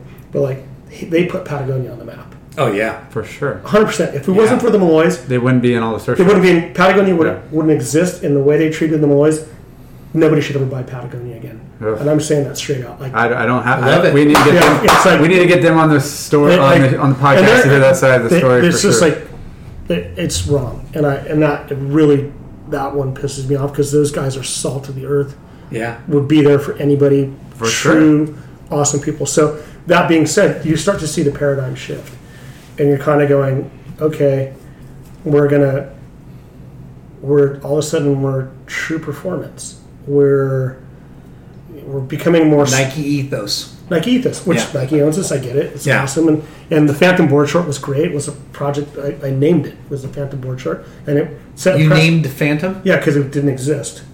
It was the Phantom we wore it, so it didn't exist. And then the Mirage came after that, and all these other different names. It was the Phantom, but that was a rejuvenation of board short. Yeah, wars. It was which was great. I mean, for everybody. Yeah. I mean, but it was like Super Freak, the Hyper Freak, the Mirage, and it was like the Phantom because it was like in the first hang tag is if you remember, I have the old hang tag. It's an X-ray, and the shorts over so you can just see the bones. Yeah, and there's like an outline of the shorts, and it said the Phantom, like you're not wearing a short. So that was a thought process. And the thing was unique about that is what people forget is we launched that short in Australia. We didn't launch it in America. Wow. Huh. And the reason we launched it in Australia is because I don't care what you say, I would never take advice from a Hawaiian on what wetsuit I should wear. Yeah. They don't wear wetsuits. Yeah. They're miserable in wetsuits. Yeah, for sure. Yeah. So why am I going to take advice on the best board short in the world from guys who live in California? We surf in board shorts 2 months a year? Maybe. So there's a guy... Pretty short this summer. Yeah. There's an account in Australia called Beach Without Sand. It's a guy named Chris Friend, and there's all these different surf shops. And I'm like, we got to launch a board short in Australia. We got to deal with Australians, and they got to get behind it. Are you looking for beers? I'm looking... We got St. Archer's. St. Archer beer. St. Archer in the... beer outside. IPA, St. Archer. In the fridge. We got blonde. We got... Are they your sponsor? I want the cold IPA. Yeah, I think the cold IPA. Dude, Johnson Henry killed it on that one. So before... Yeah, we've never done like a in-podcast commercial, but we're giving Chief some Ashland Hard Seltzer. And you're giving me some St. Archer cold IPA. Dude, Josh is doing something. He's doing Villager now. He's doing Villager Spirits. But he doesn't know how anything to do with it. He doesn't have anything to do with that. But we told him that is it cool if we get sponsored by St. Archie? He goes, hell yes. More power to you. And we're giving you Caliente Southwest Grill card. You know where that is, right? Yeah, it's right. It's on 17th Street. Yeah. And since we're giving shout outs right now, I'm going to give a shout out to 17th Street, best Hawaiian food on the planet. Ipono! Chef. I ate there yesterday, bro. Chef Gene, right? Chef. He just was out. He was at the Worlds in. I was in Vegas and he was out doing the Worlds. I am really psyched to crack open this St. Archer cold IPA. Yeah, this is my first time drinking this one. Very tasty. Thank you for hooking us up. St. Archer. Thank you, Adam Warren. Yeah. Adam Warren. Adam Warren, baby. Adam Warren. And Don Lee. Yeah. Adam Warren's a really good woman. That's not it. That's not all the gifts that you're getting, bro. You're also getting sunblock, but I'm never gonna wear the famous Strider Raspberry Wazalewski is hooking you up with some shade sunscreen. Raspberry. Yeah. Hey, Lyndon puts us on when it's overcast at 6 a.m. That's how dedicated he is. Do you not want to? Do you wear sunblock? I wear sunblock all fucking time. You don't? You never. He doesn't rub it in. Ever? When I go to Mexico, I might put it on. Like I spray my face a little bit. Wow, dude. Yeah. Well, you're gonna. But I've already had cancer, so what does it matter? You're gonna use shade sunscreen. Yeah. It's been around since the sun. Is it just if it's keeping a rider from getting burned? Yeah. Do you guys? I can say whatever I want. I was gonna say, do you guys remember when when Bruce Beach's sun sauce? I kind of do. It was. I don't remember. And it didn't work. And it was like barbecue sauce. And everyone put it on. Got sunburned. Worse than bullfrog. No, not Bruce Beach. It was Chris Burke. Chris Burke. Yeah. Big B. Big B. Big B. Okay. Big B. Oh my god. He did Big B sun sauce. Oh, that's right. Yeah. Sun sauce. Big B sun sauce. And I'll never forget. Like, Big B, I got your back, and I put it on. And I got the worst sunburn ever. I was like. Intensified. What in the world? Like that is never funny. Using sunblock again. Oh my Big God. Big B's sun sauce. We call it Big B's barbecue sauce. Do you ever eat bonsai bowls? Joe Bard, come on, bro. Yeah, baby. Yeah. Joe Bard's so my boy. We got some gift cards for you for bonsai bowls. I love Joe. Yeah. Joe Bard's my homie. I love that guy. It's so during the riots, me and all the jiu-jitsu guys were down protecting his place in San Clemente. That's right. Yeah. That's what he told me. Yeah, he was. I called him up. And he's like, dude, we're in Huntington. I'm like, we got you covered down here. It's all good. Yeah. All the guys down. We hang out with them a lot now. Joe Bard's a wonderful human. Yeah. He gives back, and he's just all family and true to his word, and he's just all about pause. Yeah. So I'll talk about some of the stuff I'm working on that ties into like what Chef's doing, what John Park's doing. But back to what I was saying. So. Henceforth, Nike starts doing a bunch of stuff, and it's I'm like kind of that last voice of reason. Yeah. And then I start getting not uninvited to meetings. Yeah. They're like, I'm like, why would we do that? Yeah. Mm. And they're like, well, I'm like, no, that's you're supposed to be a yes man, or you're out. Yeah. And I was just, but I resigned. Everyone else stayed, got the ride. I left on my own terms. Yeah. And to this day, everyone's like, dude, you were the guy who left on his own terms. Good for you, dude. Yeah, I left on my own terms. And so can we talk about what I was baffled at how Nike bought Hurley, and then Nike started a surf brand, right? When they had, Julian and Chloe. Okay. I'm going to answer your question. We're the Trojan horse. Yeah. We're the Trojan horse. That was a Trojan horse. Yeah, it was very inexpensive for them to buy us and for us to be the Trojan horse. Because realize, they bought us. Yeah. Then they launched SB. Yeah. They'd never had any traction. And then we had access to skateboarders. They signed P-Rod, Eric Costin, and all my skaters when Nike bought us, Steve Barra, they all quit. Yeah. I can't believe you guys sold to Nike. 6 months later, when Costin, P-Rod, Lance Mountain, all these guys are on Nike, they all come back and go, do we want to be back on the program? I'm like, no. You guys are gone. You quit. Yeah. Like, I take Nike's genius company. You have to look at that time. I think they were doing $40 billion through the cash register and doing zero in action sports. Yeah. Donut. Yeah. Zero. Donut. Nothing. They buy Hurley. Yeah. Hurley grows immensely with them under their umbrella. They launch 6.0.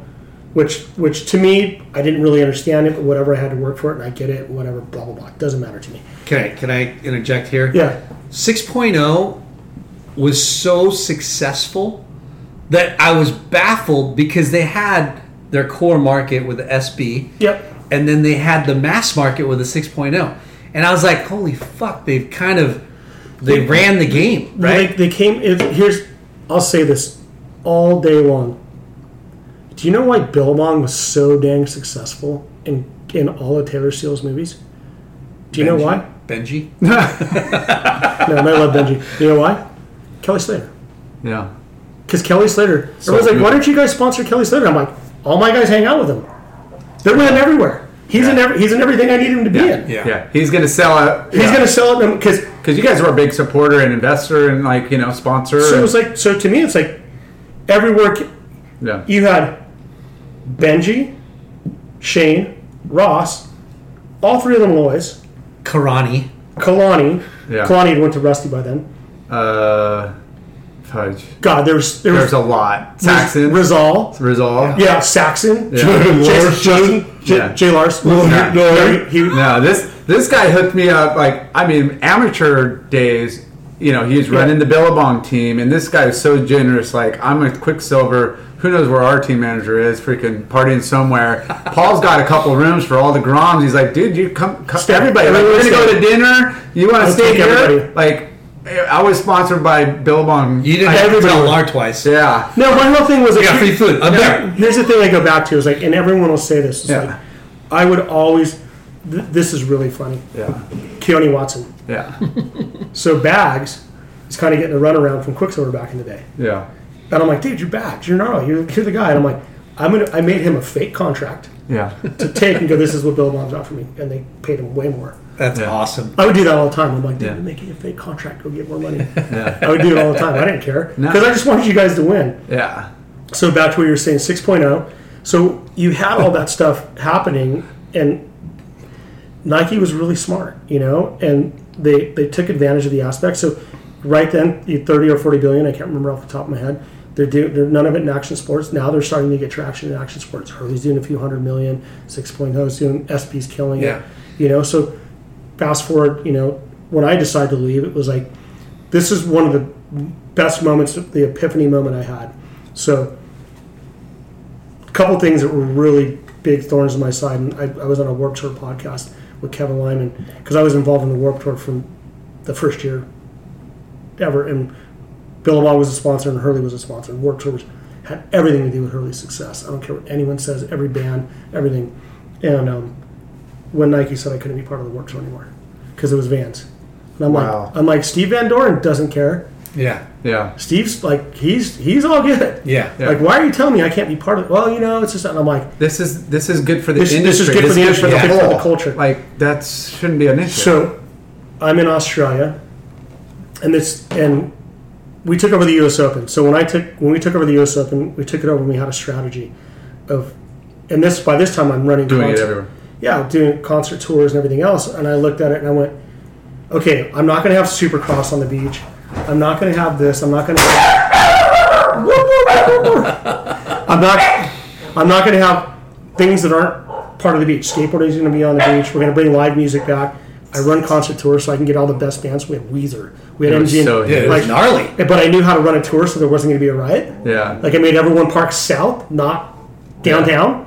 Like, everyone had to go away from downtown. Yeah, you guys were bussing in everybody from like yeah, from all high school parking lots. And we did it, like, because I knew how to run a concert tour. Do all that. And the first year, there's this guy's name's Jeb Sikorsky, and he worked at my record label, and he worked at Hurley, and I think he had so much to do with changing surfing. So that being said, we're there, and I learned this when we were doing the Hurley Pro. I was like, okay, this goes back to changing prize money. We're standing on this is when Rabbit's running the tour, and Bob's like, that's all the money? Let's double the money. Let's make it 120 grand. First place. Remember that? Yeah. And it's like finals day. Finals day. And we're like, we're going to change it to this. We're like, holy shit. And Bob, we're like, just lowers or 100? Lowers. Yeah. Winner takes all. Yeah. And it was Kelly and Taj. Oh, my God. Right? Gosh. And I'll never forget this. I love Sonny. I wish he was here. And God, I pray for him every day. Oh. But like, so Taj has Kelly comboed. Right? And everyone's like, oh, it's on us. Sonny's all. Yeah. That's Kelly Slater. You think he's going to lose? A 6-foot wave's going to come out of the blue. And he's like, Kelly waxed him. But we changed prize money at that point. Yeah. And then we changed it forever. And it's now high price, but it hasn't changed again. Yeah. And that's been almost 20 years. Yeah. So every 20 years, Bob and I would change prize, like increase it, double it. Yeah. With that being said, when I got to the U.S. Open, I was like, I hated the U.S. Open for the sheer fact of like drunken, obnoxious stupidness, and they could all be in the competitors area. Yeah. And then the first year we did it, I'm like, there's like people with their girlfriends are drinking, and Mick Fanning's trying to stretch. Yeah. And people are, and I'm like, hey, everyone's out of here. Yeah. Like VIP area. And then I created the locker rooms. Yeah. Jerseys. Remember, we were the first person to put numbers on jerseys. Yeah. First people to create locker room. Did you really do that? Yeah. You. Yeah, you came up with the locker room. 100%. Bro. Yeah, the locker rooms. That started with Jeb and I.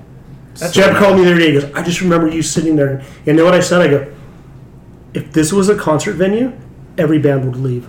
Yeah. They would not play here. Concert bands want a backstage area where they can be private. Be private and prepared. Yeah. They want a green room. And we don't have that in surfing. And we changed it. And like now it's like, that changed it. Yeah. And we did it, Hurley Pro, U.S. Open. It was like, it changed it. The surfers should be able to like get it. Like, even the upstairs. Yeah. Athletes were here. Your family had to be over there. Yeah. If you wanted to go hang out with your family, walk over there. Your family's not coming in to hang out with you in the athlete. Yeah. Yeah.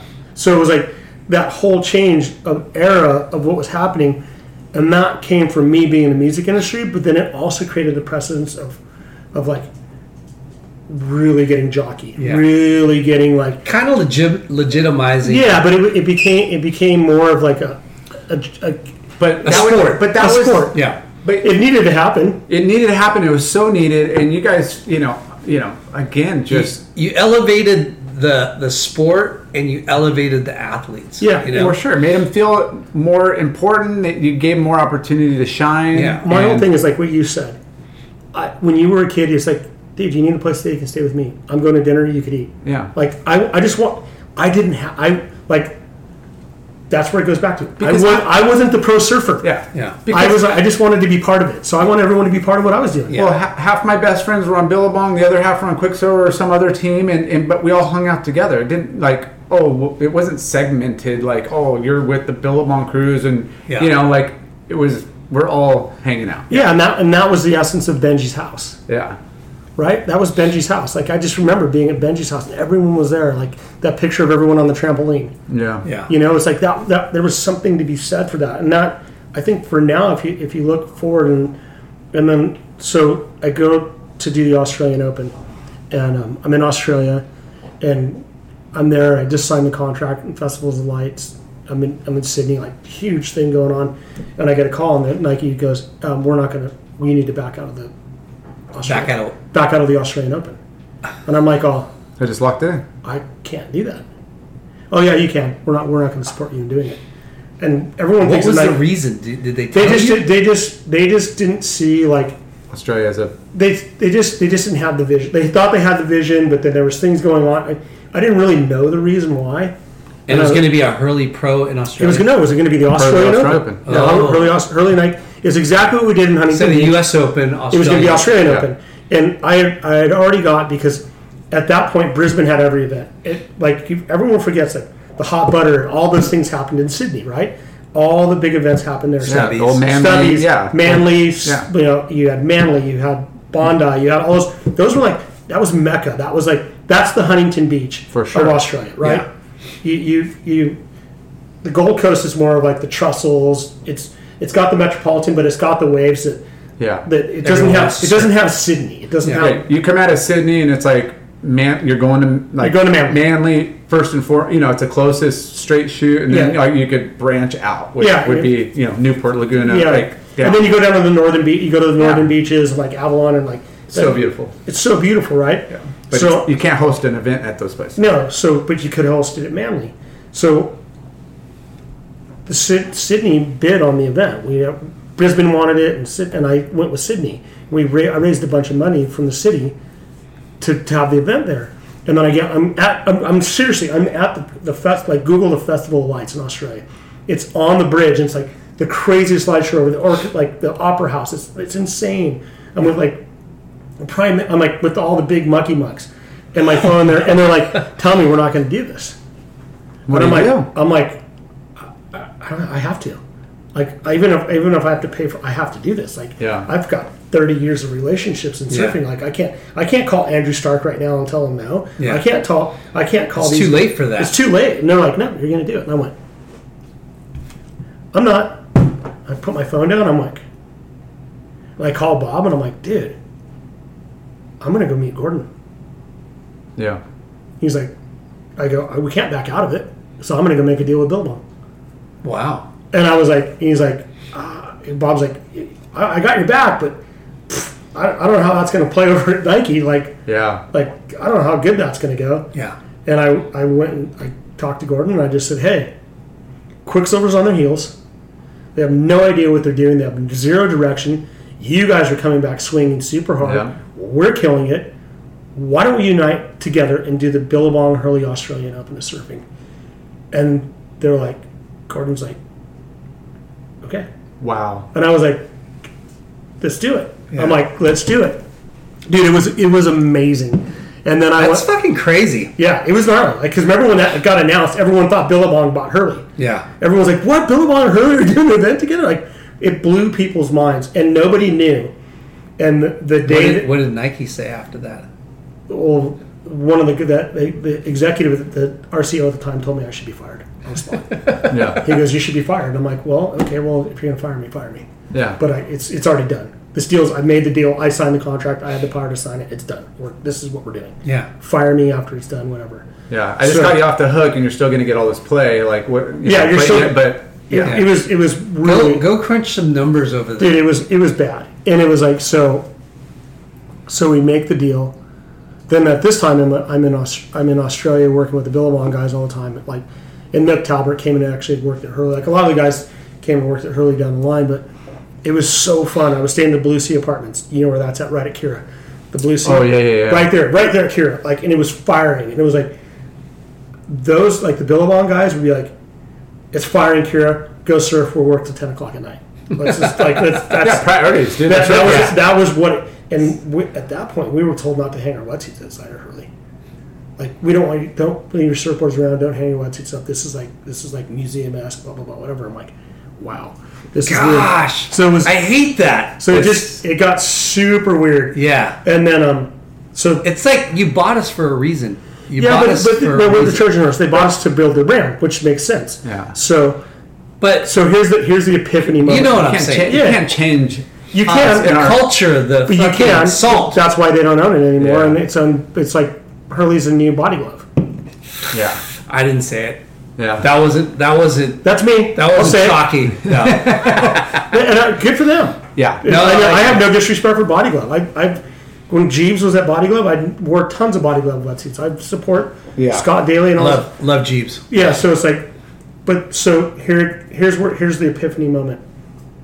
So we have to do this big launch, and we're I can't remember the name of the hotel right at Manly Beach, and it's Laura Never, Mick Fanning, Barton Lynch, Mark Accalupo. It was like every gnarly Aussie American. Like, we had a whole table, we had press, everything. We just dropped the screen and go, Billabong and Hurley are doing the U.S. Open, Australian Open together, and people were like, holy shit! Like, it just went over the airwaves globally. Like, yeah. And then I get chills thinking about it right here. Yeah. It was like, Mark Accalupo stood there and welled up with tears. He goes, it's so gnarly to see. It was like a divorce. Like, Bob Hurley was like my family. They were my family. And there was a divorce.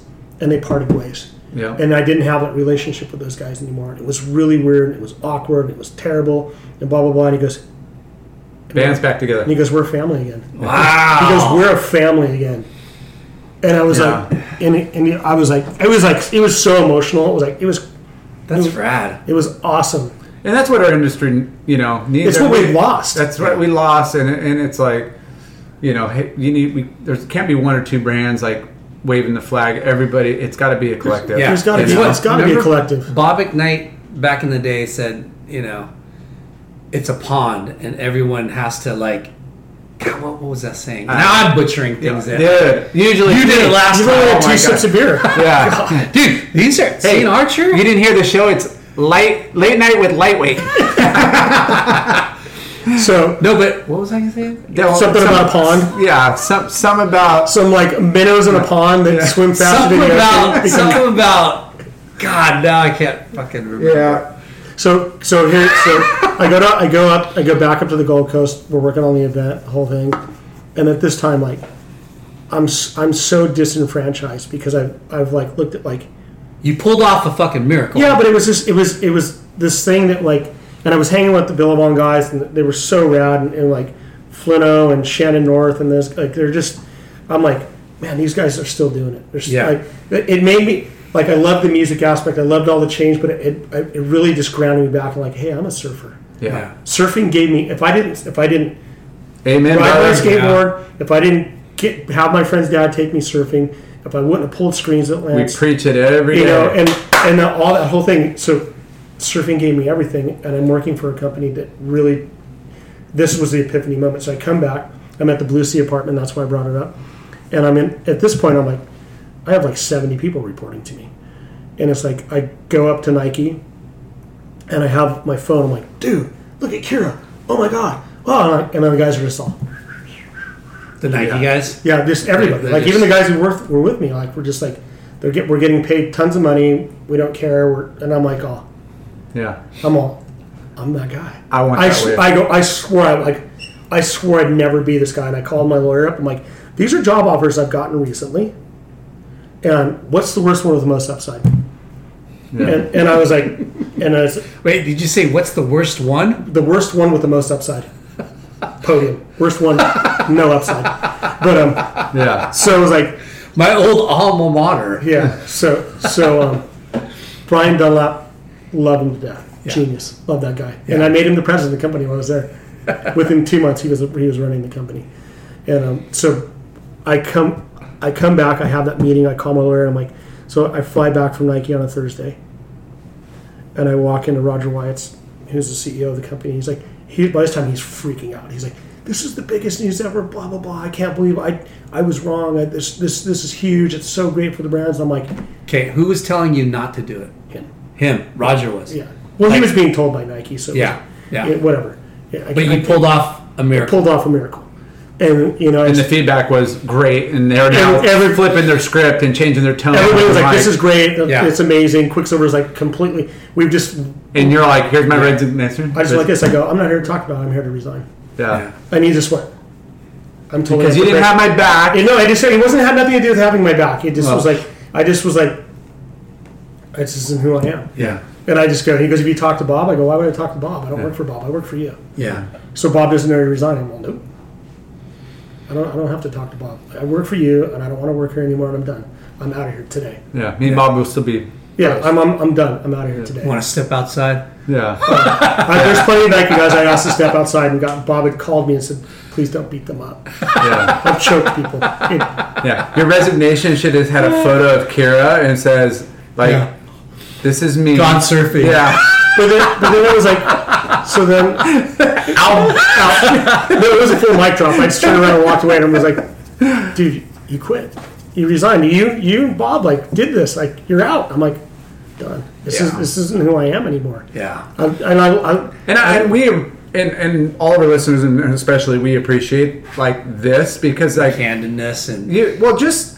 Somebody you get to that point and it's like, yeah, it's your livelihood. You got money and it's all your boys. I was making a ton of money. Yeah, you know you got. But it's not about money. It's not about money. No, it's about integrity. It's about your life and what makes you happy. And, yeah, you know. Yeah, like doing the right things and you're doing all the right things and you're not getting. Yeah, you're not getting patted on the back for. It wasn't even about a pat on the back. It was. But that's your job. Wait a minute. At a certain point. I wasn't doing all the right things. I was doing all the wrong things that I thought were right. And when I went and made that deal with Billabong and hung out with the guys who actually still lived surfing, yeah, I went, wow, I've been doing. I call it the Happy Gilmore moment. I should kick my own ass. Yeah. And I just went, I'm out. I don't want to do this. I have no disrespect for what you guys are doing. It's not.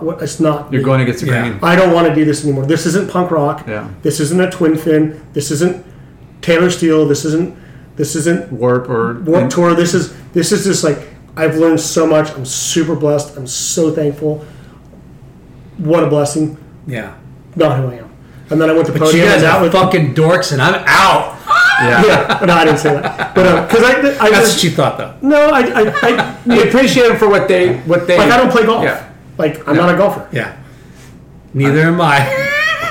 No. You know golf. No, I'm not a golfer. Yeah, so I don't golf. I just don't. There's just certain things I don't do, and then I went to podium, and that was like 11 months and a total disaster. And I just went, wow, this whole industry is spiraling down the toilet. And yeah. It was at that point. Still is. Yeah, it's even worse now. It's just like now the people who have the plungers don't know what hole to plunge. Yeah. You know, so it's like I stepped out and left and started doing other things and. Now I consult and live my life and surf every day. And I make way less money than I've ever made in my whole life. And I'm totally stoked. When you left with the years you made money and hopefully invested. Oh, yeah, but did you have a construction company too at one point? We had a construction company with Lou Abadante. Yeah. It was Weekend Warrior Wood Repairs. Yeah. We've done that. We used to... Funny. This is, yeah. You know Lou, right? Yes, of course. Lou, this is a fact. I don't know if it's a fact anymore, but a long time ago.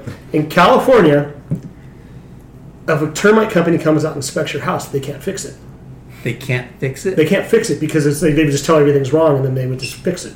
Yeah. So they have to give you an inspection and you have to have somebody come out and fix it. Yeah. So Lou and I started Weekend Warrior Wood Repairs. Yeah. And we just come out and fix everyone's fascia board or their decks or whatever. And that's what we did. Yeah. Killed it.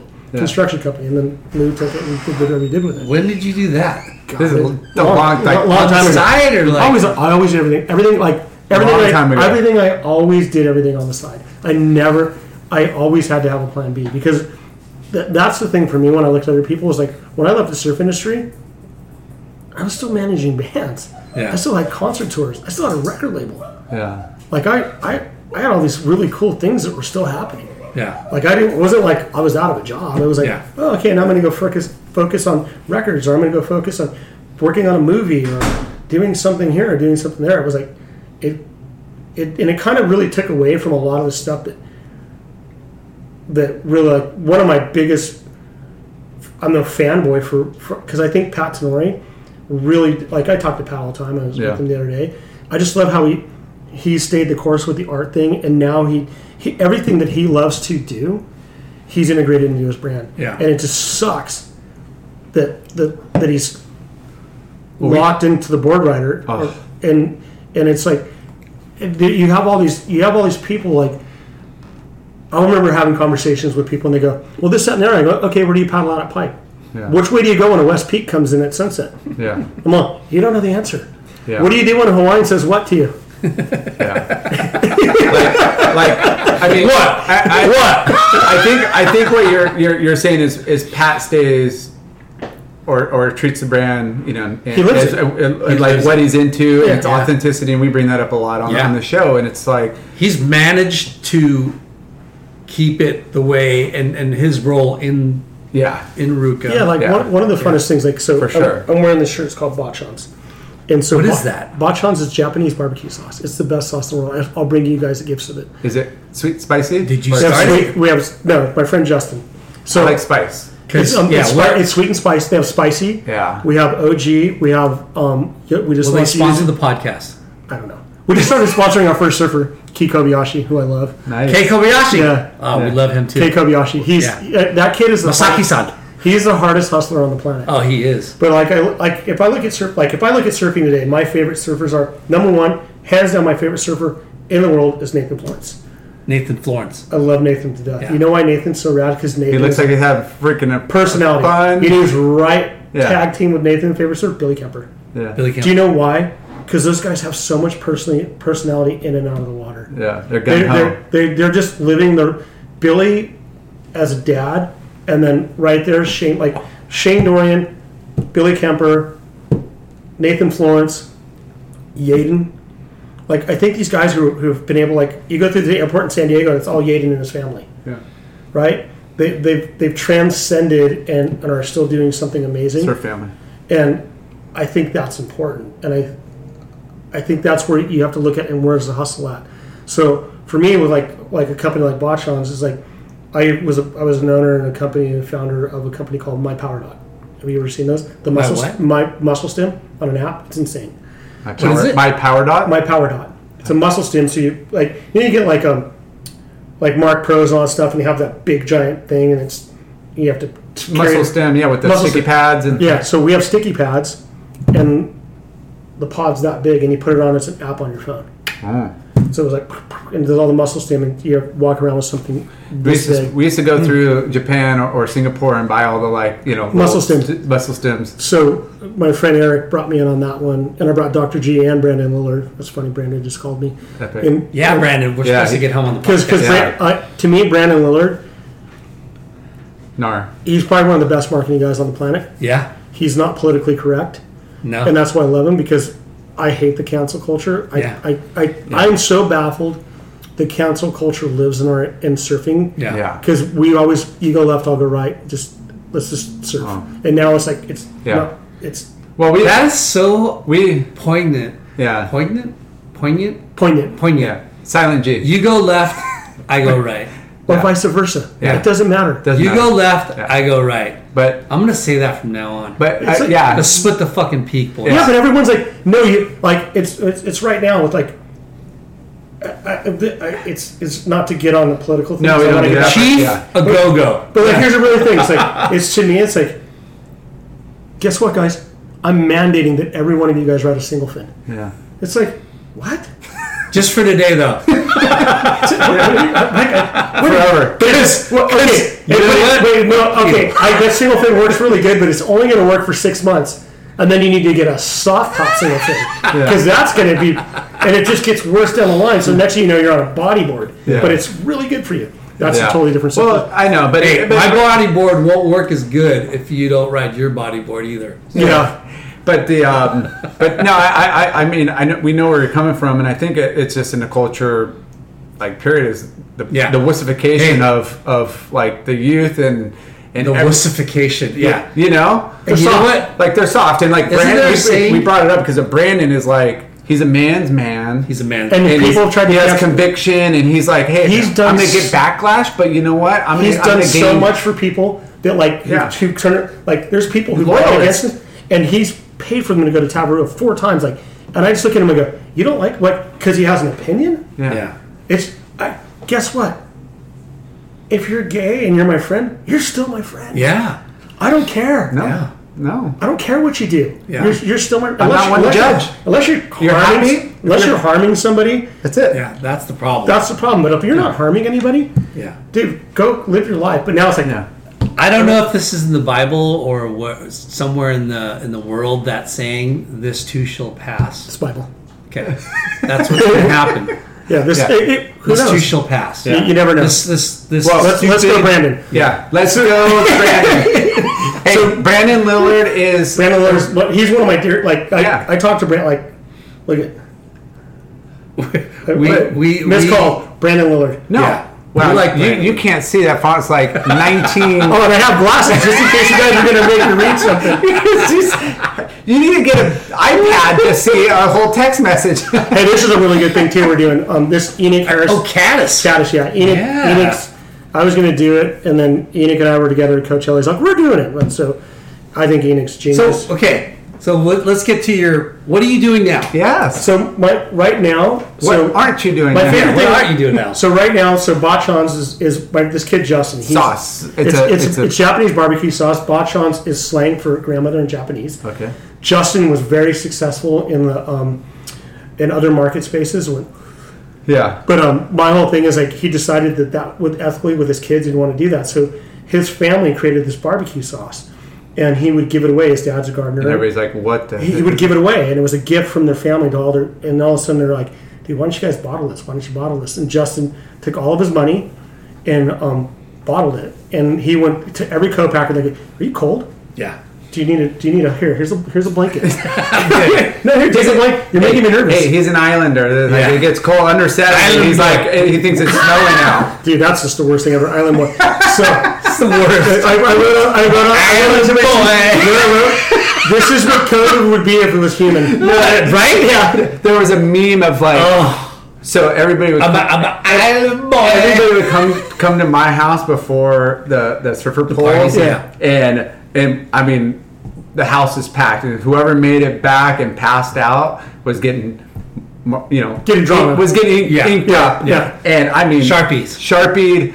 And there was a meme, 1998, like, this is a meme of when you... I saw that one. And now this is cool. And now this is cool. And it's just like all the same. Face tattoo. So terrible. I'm an island boy. So bad. So with Botchon, I met this Eric Latter. He introduced me. He called my friend, he called Justin. He goes, hey, if the stuff you want to do, you should probably connect with Paul Gomez. He knows all these people and all this stuff. And yeah. So I started talking to Justin on the phone. He's like, I really want to do something. I go, well, I'm going to drive and meet you. He's like, what do you mean? He lives in Sebastopol. And that's far, right? Yeah, it's far. And I go, he's going to drive up here? I'm like, yeah, I'm going to drive up and meet with you. I go, why? Because talking over the phone, you might not like me and I might not like you. Yeah. Well, let's just hang out for a minute. We're old school. Like, let's hang out for a minute. No Zoom. We're face-to-face. So we hung out. And I love the kid. He's amazing. Super talented. So he's this sauce is just like hands down. Everyone you give it to, like, they just trip out. Like, the Hawaiians love it. Like, it's so good. So I've been doing a lot of stuff with him. So that's one of my big projects. Another project is I worked with a foundation that we started years ago, and I help not as much because of COVID the last couple of years. It's called the Keala Foundation. Keala? Yeah, so it's the whole Ultimate Hawaiian Trail Run. So we do it in Kauai. We raise a bunch of money and help disenfranchised kids and safe havens and safe houses for kids in Kauai. Nice. Cool. So that happens every year. We've had like 52 countries and thousands of people come run it. Wow. It's really, really cool. That's one. Then I help with Enoch with Caddis on certain things, collaborations, that type of stuff. What else am I doing? I'm working in the gaming world. So I was working with a company called Ultimate Gamer. Now I'm working with a gaming team called Furia out of Brazil. So one of the most interesting things in gaming is... So gaming means...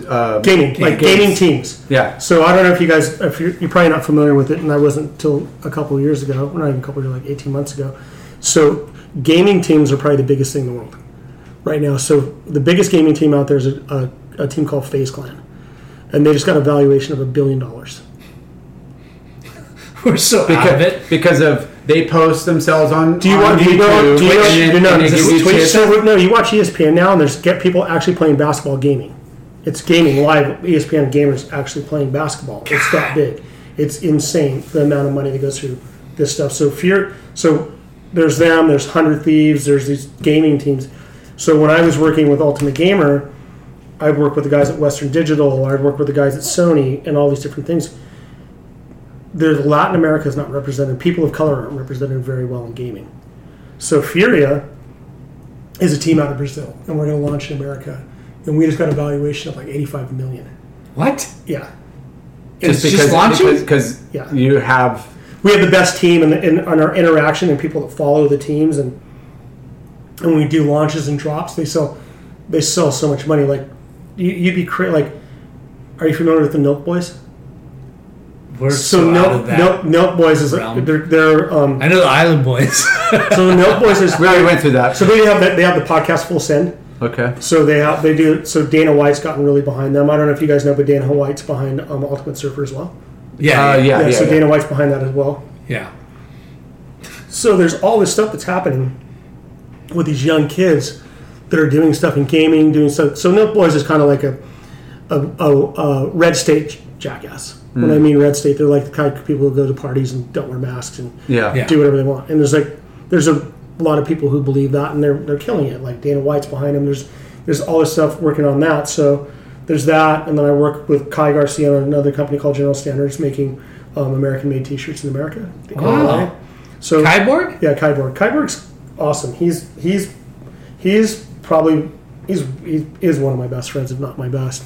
Well, he gives a lot back to his community and keeping kids. Yeah. So he has a silk screening company. No, he does. He works with a guy named Jared Dugan, and they do a company. It's called the General Standard, and they make American-made T-shirts. Okay. So I'm working with like a bunch of different companies. Like blanks for people made in America. Sick. So a lot of times, like when you go, I was working on this with surf shops. It's more expensive to buy blanks. So I just was in Arizona working with all the cotton farmers. I'll show you it offline.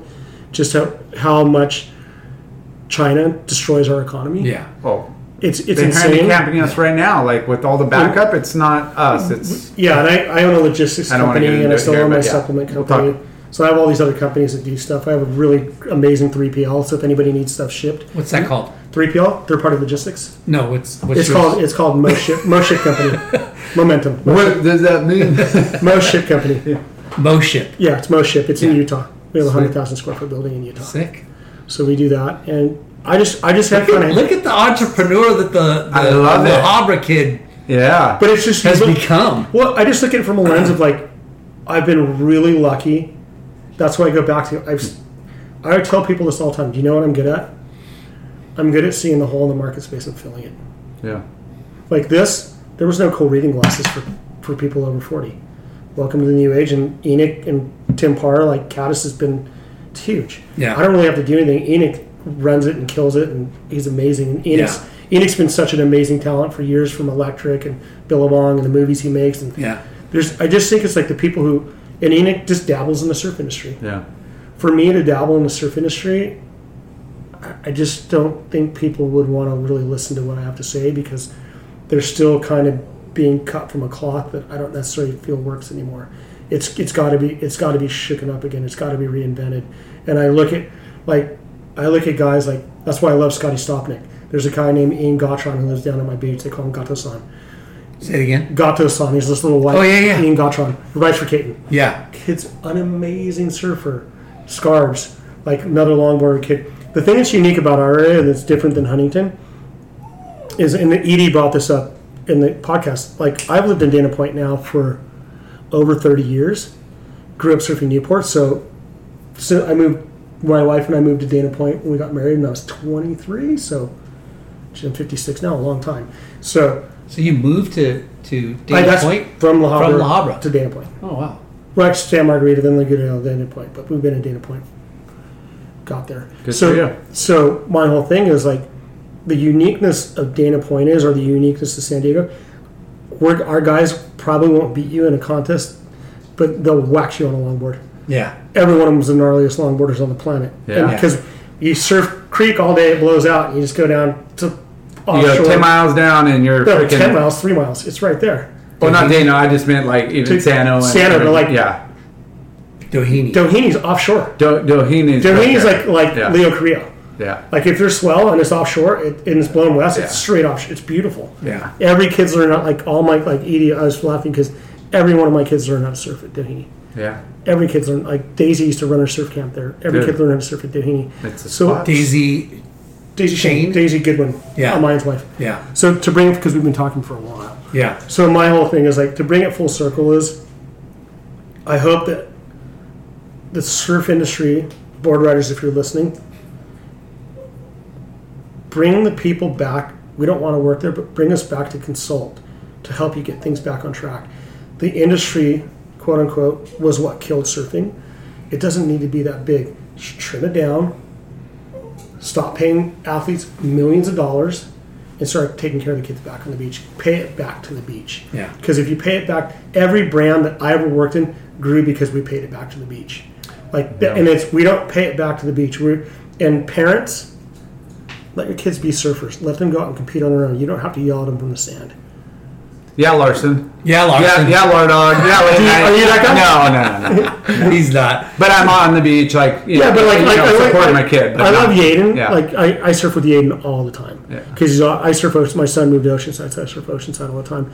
And it was, Desi, we're praying for you. Desi's getting through his cancer. He's doing good. Oh, great. So it's like he's doing. He looks great. He was ripping it away. We just interviewed Xanadu. So yeah, Desi. We didn't even get into Desi's story yet. Yeah, Desi's. He's. Yeah. So it's fun for me because like I surf with Desi, Jamie Stone. I still ride. I just got a new board from Timmy Patterson. I'm really excited about. Sick. But I normally get boards from Chemistry and then Taylor Rambo. Do you guys remember Brad Rambo? Yeah. So Brad Rambo is like his son Taylor shapes.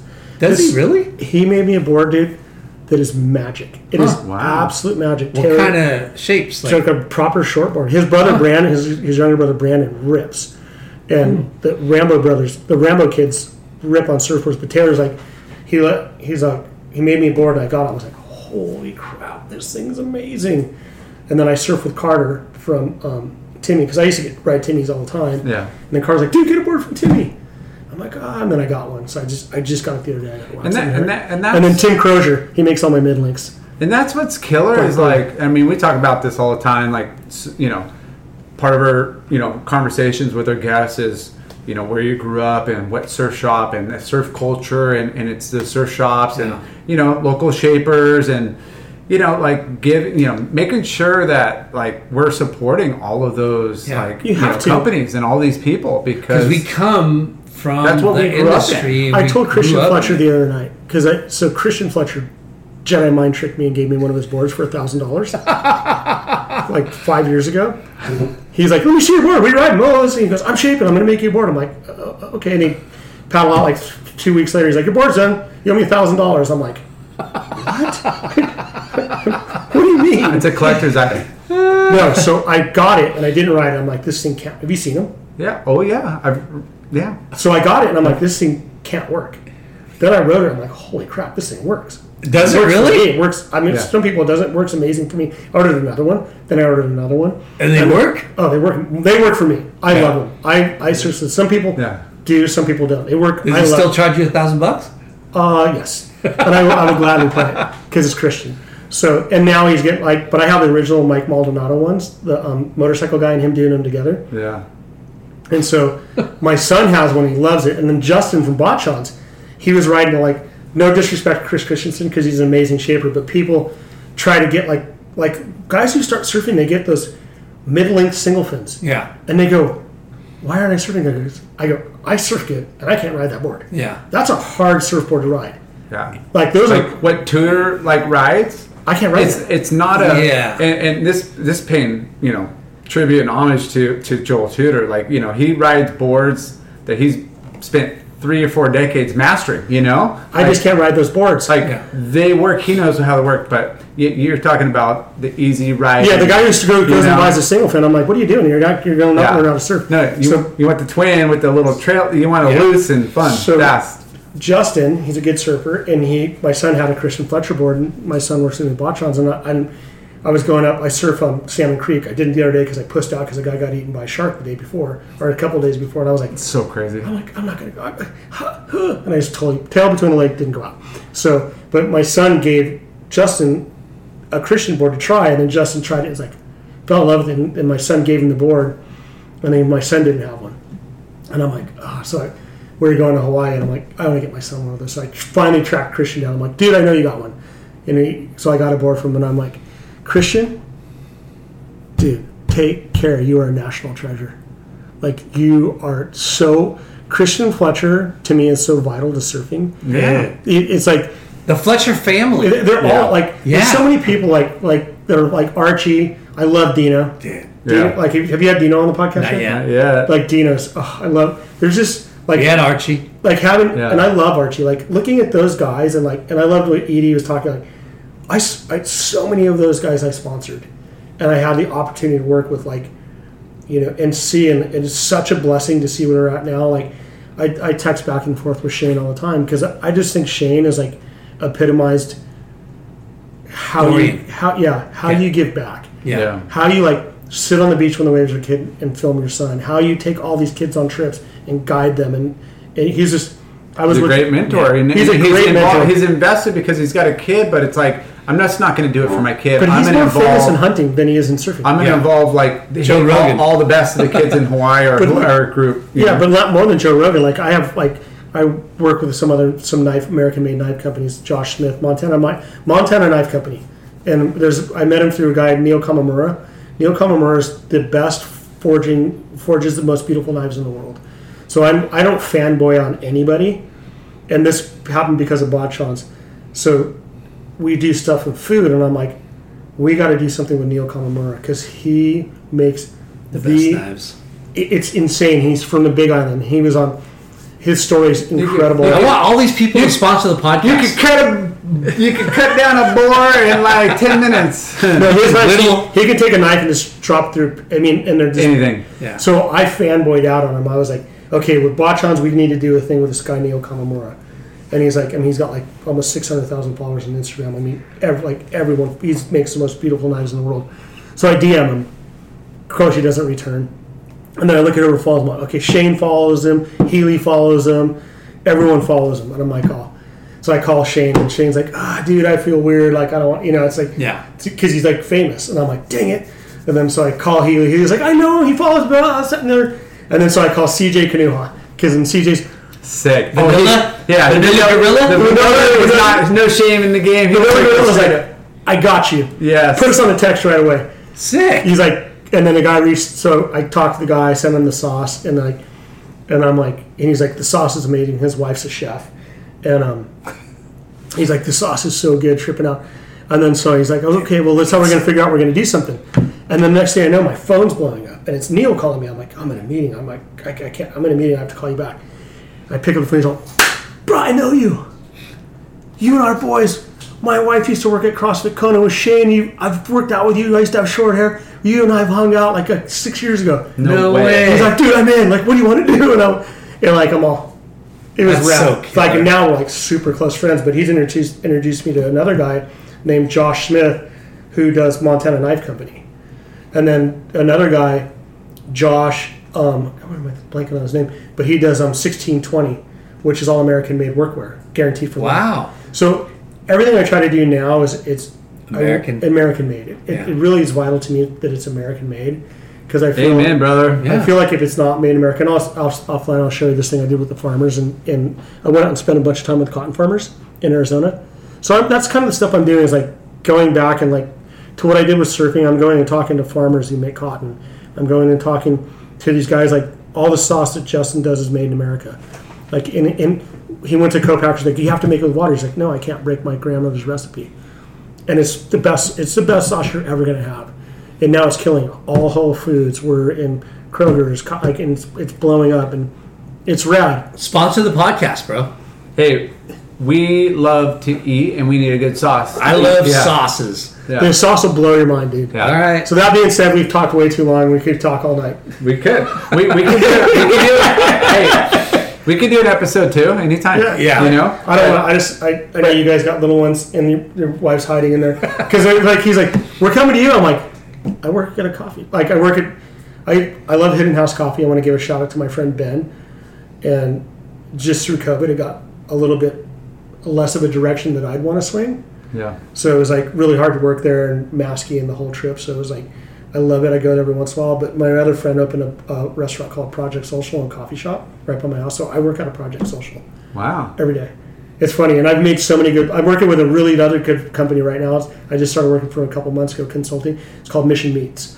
And they make the best beef jerky ever. Whoa. It's sponsor the podcast, beef jerky and beef sticks. So we love jerky. We love hot sauce. The beef sticks. Oh, my God, so, dude. So there's but my number one priority of all that is God, family, and my kids. Yes. Yeah. And so, and then... Faith, family, freedom. Yeah, and then freedom, for sure. But, Botchon's huge, Mission Meat Skin. There's a lot of really cool stuff that's happening out there. Well, good for you. And any way I can help any... Like, on the podcast, if you need help with your businesses, find me on Instagram. Because I love helping people. This is an outlet and a gateway to just share people's stories, but also support like small businesses and people, and we'll promote the heck out of anybody that's cool and like-minded and good products. And I'm super proud of you guys. Yeah, like it was because I was busting Lindy's like, oh, you're gonna have another podcast. I'm like, I've heard that. Yeah, because I've been on a few podcasts. I've been on some really fun podcasts. Yeah, like my friend Mark Bell, have you ever seen the powerlifter guys, the Bell brothers? Like it's like I know who they are, but so yeah. Mark's a really good friend. He's a gnarly powerlifter, and because I was in the fitness space for a while, and he was like, "I want to have you on my podcast." I was the only non-powerlifter to ever be on his podcast. That's awesome. But it did really well. Like people were super stoked. Yeah, yeah. I mean, a crazy interesting story, and like where you've come from, La Habra, La Habra. McKnight will love that. La Habra, and then doing everything you've contributed to our industry and surf, but then just calling it quits and then going after your passion and what makes you happy, but not straying away from your roots. Like you're a surfer at heart. I surf I surf more than I ever have. I mean, I'm lucky. I have an amazing wife I've been married to for 32 years. Congrats. I was telling Lyndon, I drive her crazy because everyone thinks I've made all my money in doing this stuff. I made all my money selling houses. I've moved 9 times since I've been married. Yeah. I'm like, how much equity do we have? Time to move. Yeah. She's like, where am I going to go? But now I wouldn't move because where are you going to go? Yeah. Yeah. Everything's super expensive. It's so expensive. It's so crazy. Like, we're looking at like, what you guys are doing, like just, I mean, your alma mater at Podium, you're still like one of the most powerful and great surfers out there. Hear that, Lyndon? Bro. Hey, I want to end on this. I've never beat you in a heat, but I beat Saxon Imprezo and Doug Silva. What? And those guys were in my heat. And Prezzo goes, you always bring that up. Every time I see him, because I help Prezzo get Nathan Florence on FCS. Nathan Florence is him and Billy Kemper. Those are guys I love. Those two guys. Yeah, and I mean they're making a big push, and they're doing it. Yeah. Okay, let's wrap it up. Okay. I want to hear the rap. Yeah. Okay, here we go. 4 and 3 and 2 and 1. And when I'm on the mic, the suckers run. We got Paul Chief. We're just gonna Chief a go-go. Yeah. No, it's incredible to hear inspirational stories of guys that we know that we don't know the history, and when we get to sit down and listen to it firsthand, it's like fucking I'm 47. I think God, I'm old, dude. But I'm just saying, like you are old, Lars. No, I'm old. I mean, I'm old. No, for sure, we're old. But I mean.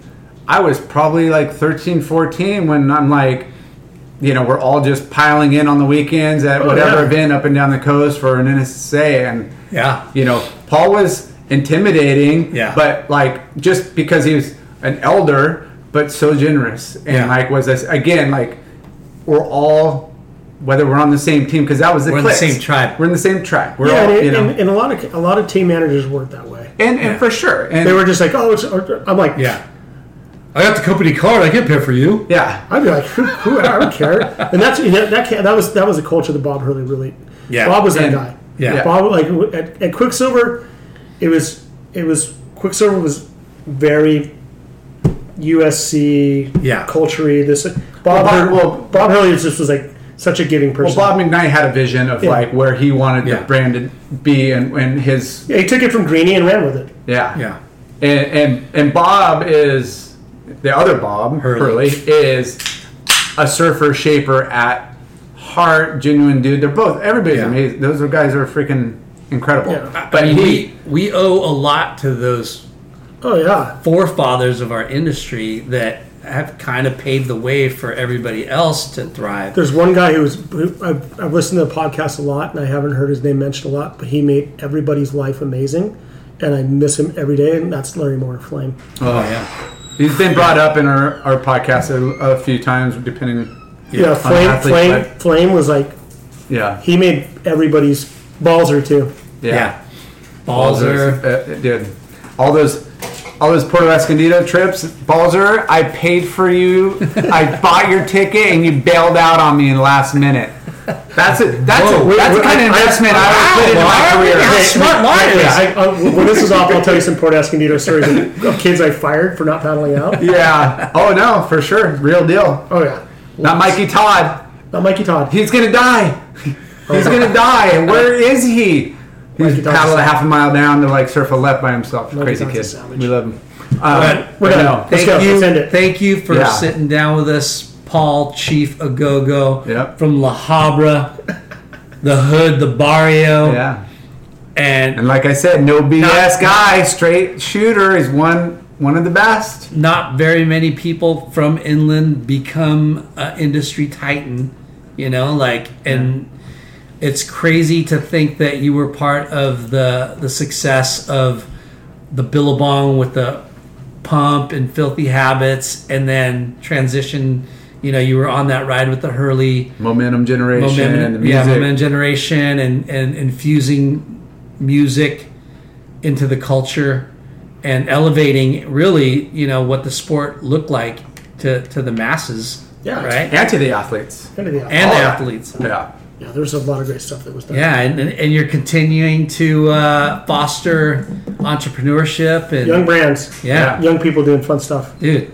Well, you guys, you look good, and we're still got white hair. Yeah. Well, I have no hair. You've always had that though. You always had really long hair. If I grew it out, it'd be white too. Like you know, but you have a good head though. I did. Thanks. Yeah. Hey, let's stop this. I can tell you guys funny stories. Paul, we will. Chief Agogo Gomez. Thank you. Okay. Peace. Caliente Southwest Grill. Clean, healthy Mexican food. Everything is made fresh daily using produce from local farms. Their salsa, their dressing, and even their marinades are made from fresh produce in-house, so almost all of the menu is naturally gluten-free and extremely clean. Family-owned, showing local love for 22 years. Check out their website, calientesouthwest.com, for all your party pack and catering needs. You could also call them at 949-515-0909, calientesouthwest.com. Shade Sunscreen. The best sunscreen for all surfers. Shade Sunscreen. It's been around since the sun. Shade Sunscreen. FooWax is the best, ickiest, stickiest wax in the game. FooWax. Thanks for tuning in. We hope you enjoyed the show. Please give us a 5-star rating and spread the word. Special thanks to our good friends, James Williams for our awesome artwork and Justin Reynolds for the amazing music.